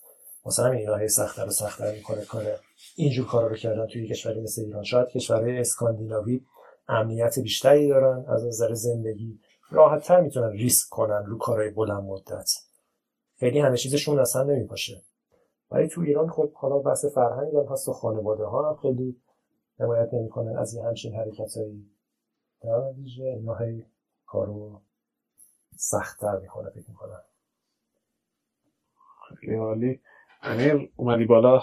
مرسی که منتظر بودی سوالتو بپرس. سلام علیکم. من اولا تشکر می‌کنم از اینکه حالا این فرصت رو در اختیار ما گذاشتید. حالا قبلا توی گروه های تلگرامی بود و اینها و الان توی کلاب هاوس اومده. من سوالم در مورد خود مرتا هست. اینکه حالا یه سری هواشی پیش اومد و بازی مجوز نگرفت حالا شاکی خصوصی گرفت نمی‌دونم. مواردی مثلا کابالیسم و یهودی و اینها این شایعات پیش اومد. اینو خواستم حالا آقای فسیحی در واقع روشنگری کنن که قضیه چی بوده. یه مورد دومم در واقع هم انتقاد پیشنهاد هست و نهایتا سوال. به من خودم به شخصه حالا مشکلی ندارم با اینکه اندیشه های خارجی رو بخونیم و اینها و فکر کنم باید اینها رو بخونیم و باید جهانی فکر بکنیم. منتها خب ما خودمون هم جزء این جهانیم و شاید بگم یکی از مهمترین های این جهان هستیم. لاقل جو تاریخ جغرافیایی نگاه بکنیم قضیه کاملا مشهوده. حالا پیشنهادم اینه که حالا آقای فسیحی و تیم فن افزار بیشتر به این سمت برن. و سوالم اینه که حالا چرا بشه دلایلی این رو هم یک روشنگری بکنن که چرا توی این سالها به سمت حالا چیزای داخلی خودمون کمتر رفته. ممنونشم اگر این دوتا روی توضیح بده. خب اون مورد اول در مورد عواشی مرتا که از اینکه روی ما منتشر کردیم و درخواست مجوز به بنیاد دادیم یه بسته شکایت خصوصی بود که خب فکر کنم جریانش همه می‌دونن که سفید اسپری مواردی حالا ما پلیس امنیت رفتیم و اونا گفتن که آقا وضعیت چی؟ و ما اونجوری تو جواب دادیم که آقا وضعیتی که میگن نیست توی این بازی اینجور چیزایی که مطرح میشه یا اینکه آدم این اینجوریه. و فکر می‌کنم اون جمع شد اون بحث شاکی خصوصی چون قرار بود مرحله بعد دادگاه بریم که خب نرفت حالا شاید آینده بریم شاید هم نرفتیم نمی‌دونم. ولی همون موقع وقتی ما به بنیاد گفتیم که مجوز رو بده که دیگه اگه مشکلی پیش اومد دیگه حداقل بگی مجوز داره حالا دیگه یه مقدار خود بنیاد کاسه داختر ازاش شد و شروع کرد گیر دادن به یه چیزایی توی بازی. و این گیر دادنش هم دیگه خب خیلی دیگه عجیب غریب بود و ما هم بعضی از اونها رو اصلاح کردیم و بعضیش مثلا گفتن کاراکتر مادر خانواده لباسش نمی‌دونم آستین نداره. مثلا سه پیکسل کلا اونجا سفید بود گفتن این دستشه این دستش سه پیکسل. این جالب نیست و اینو باید تغییر بدید و اونم مثلا 3600 تا فریم بود که باید لباس براش تغییر که ما فرصتش نداشتیم. ما رو مشکی کردیم کلا یه دونه جعبه سیاه روش گذاشتیم. به اونم گیر دادن گفتن نه اینم حالا قشنگ نیست و قشنگ سانسور نکردیم قشنگ سانسور کنیم اینا.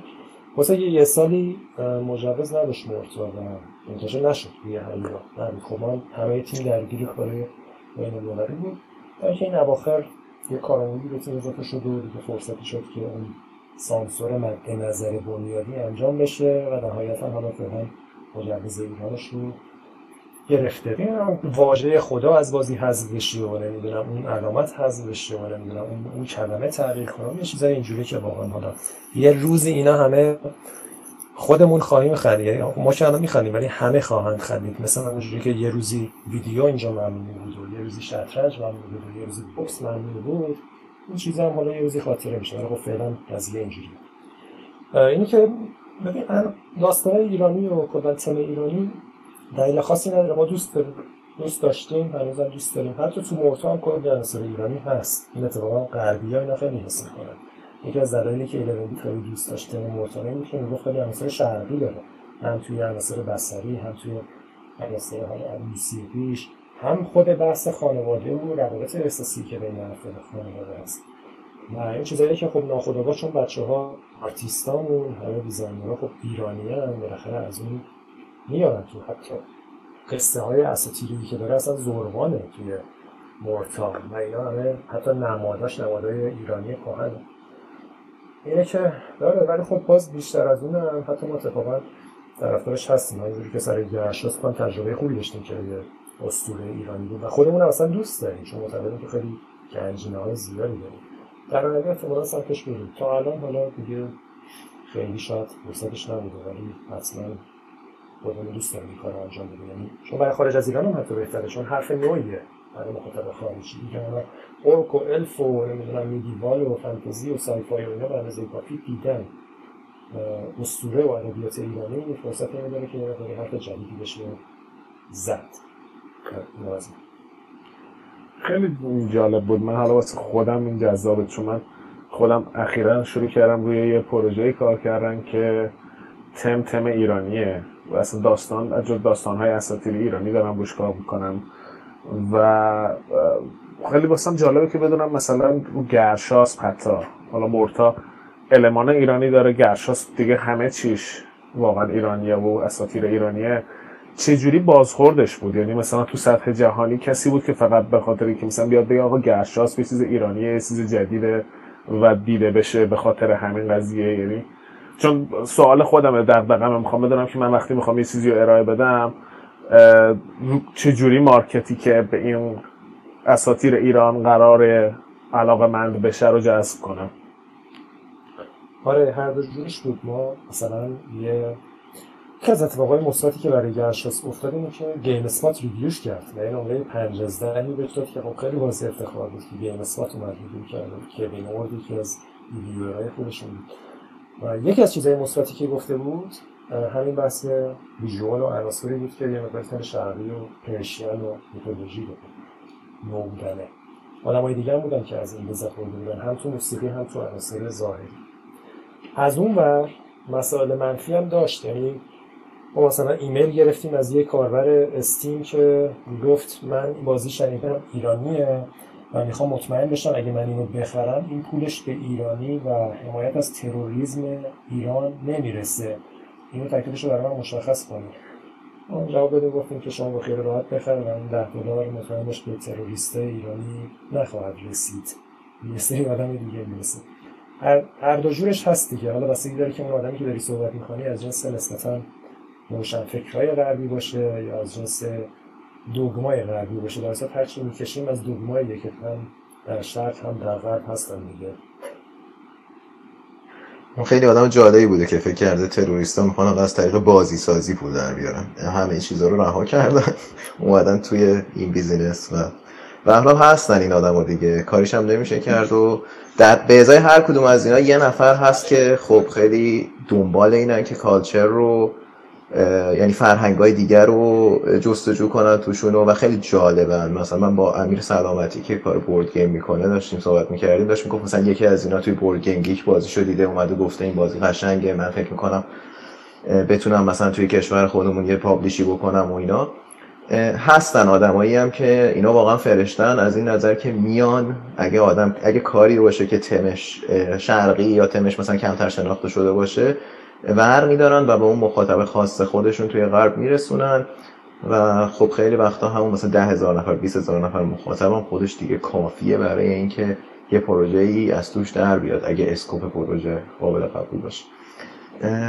آره این مسئله مسئله آره فتی این نسخه فارسیشه منتشر میشه؟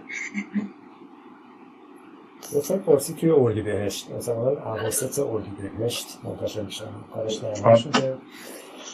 و داره تست میشه و داره پروفیت میشه که مطمئن میشه واژه ها خوبه و بعد همون عواسط تا به سمت آخر اردی بهشت دیگه نهاییه بعد روی نسخه های بین المللی هم هست یا فقط بله هیولا هم هیولا هم بین المللی آره همه نسخه ها خوب میشه و سانسور و چیزی که نداره به لازم محتوایی و اینها. سانسور نسخه هیولاش سانسور داره نسخه های بین المللی سانسور نداره. آها خیلی ممنون. سه پیکسل دست مادر خانواده میشه بعد ایراد محتوایی که نتونستم بگیرن یعنی فقط همون در حد ظواهر و پیکسل و بقول اینها بوده درسته؟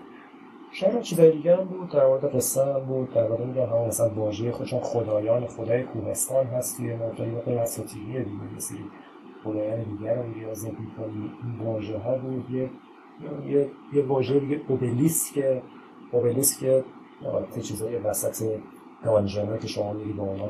بله. آپگرید میشه گفتن این واژه اوبلیسک صحیح نیست که. ما نفهمیم چرا. یه ذره نگاه کردیم که مثلا یه ربطی شاید به فراماسونری داره واژه‌اش که یه سری از نمادهای فراماسونری داره. خب یه جورایی فکر کنم پرگارم. اگه کسی استفاده کنه ممنوع میشه تو بازی.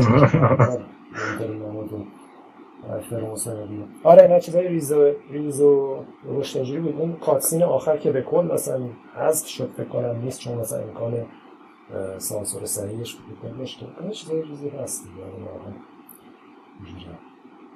درست. بسیار ممنون.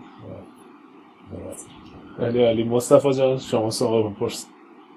سلام بچه امیدوارم خوب باشید. من از روی خوبتون.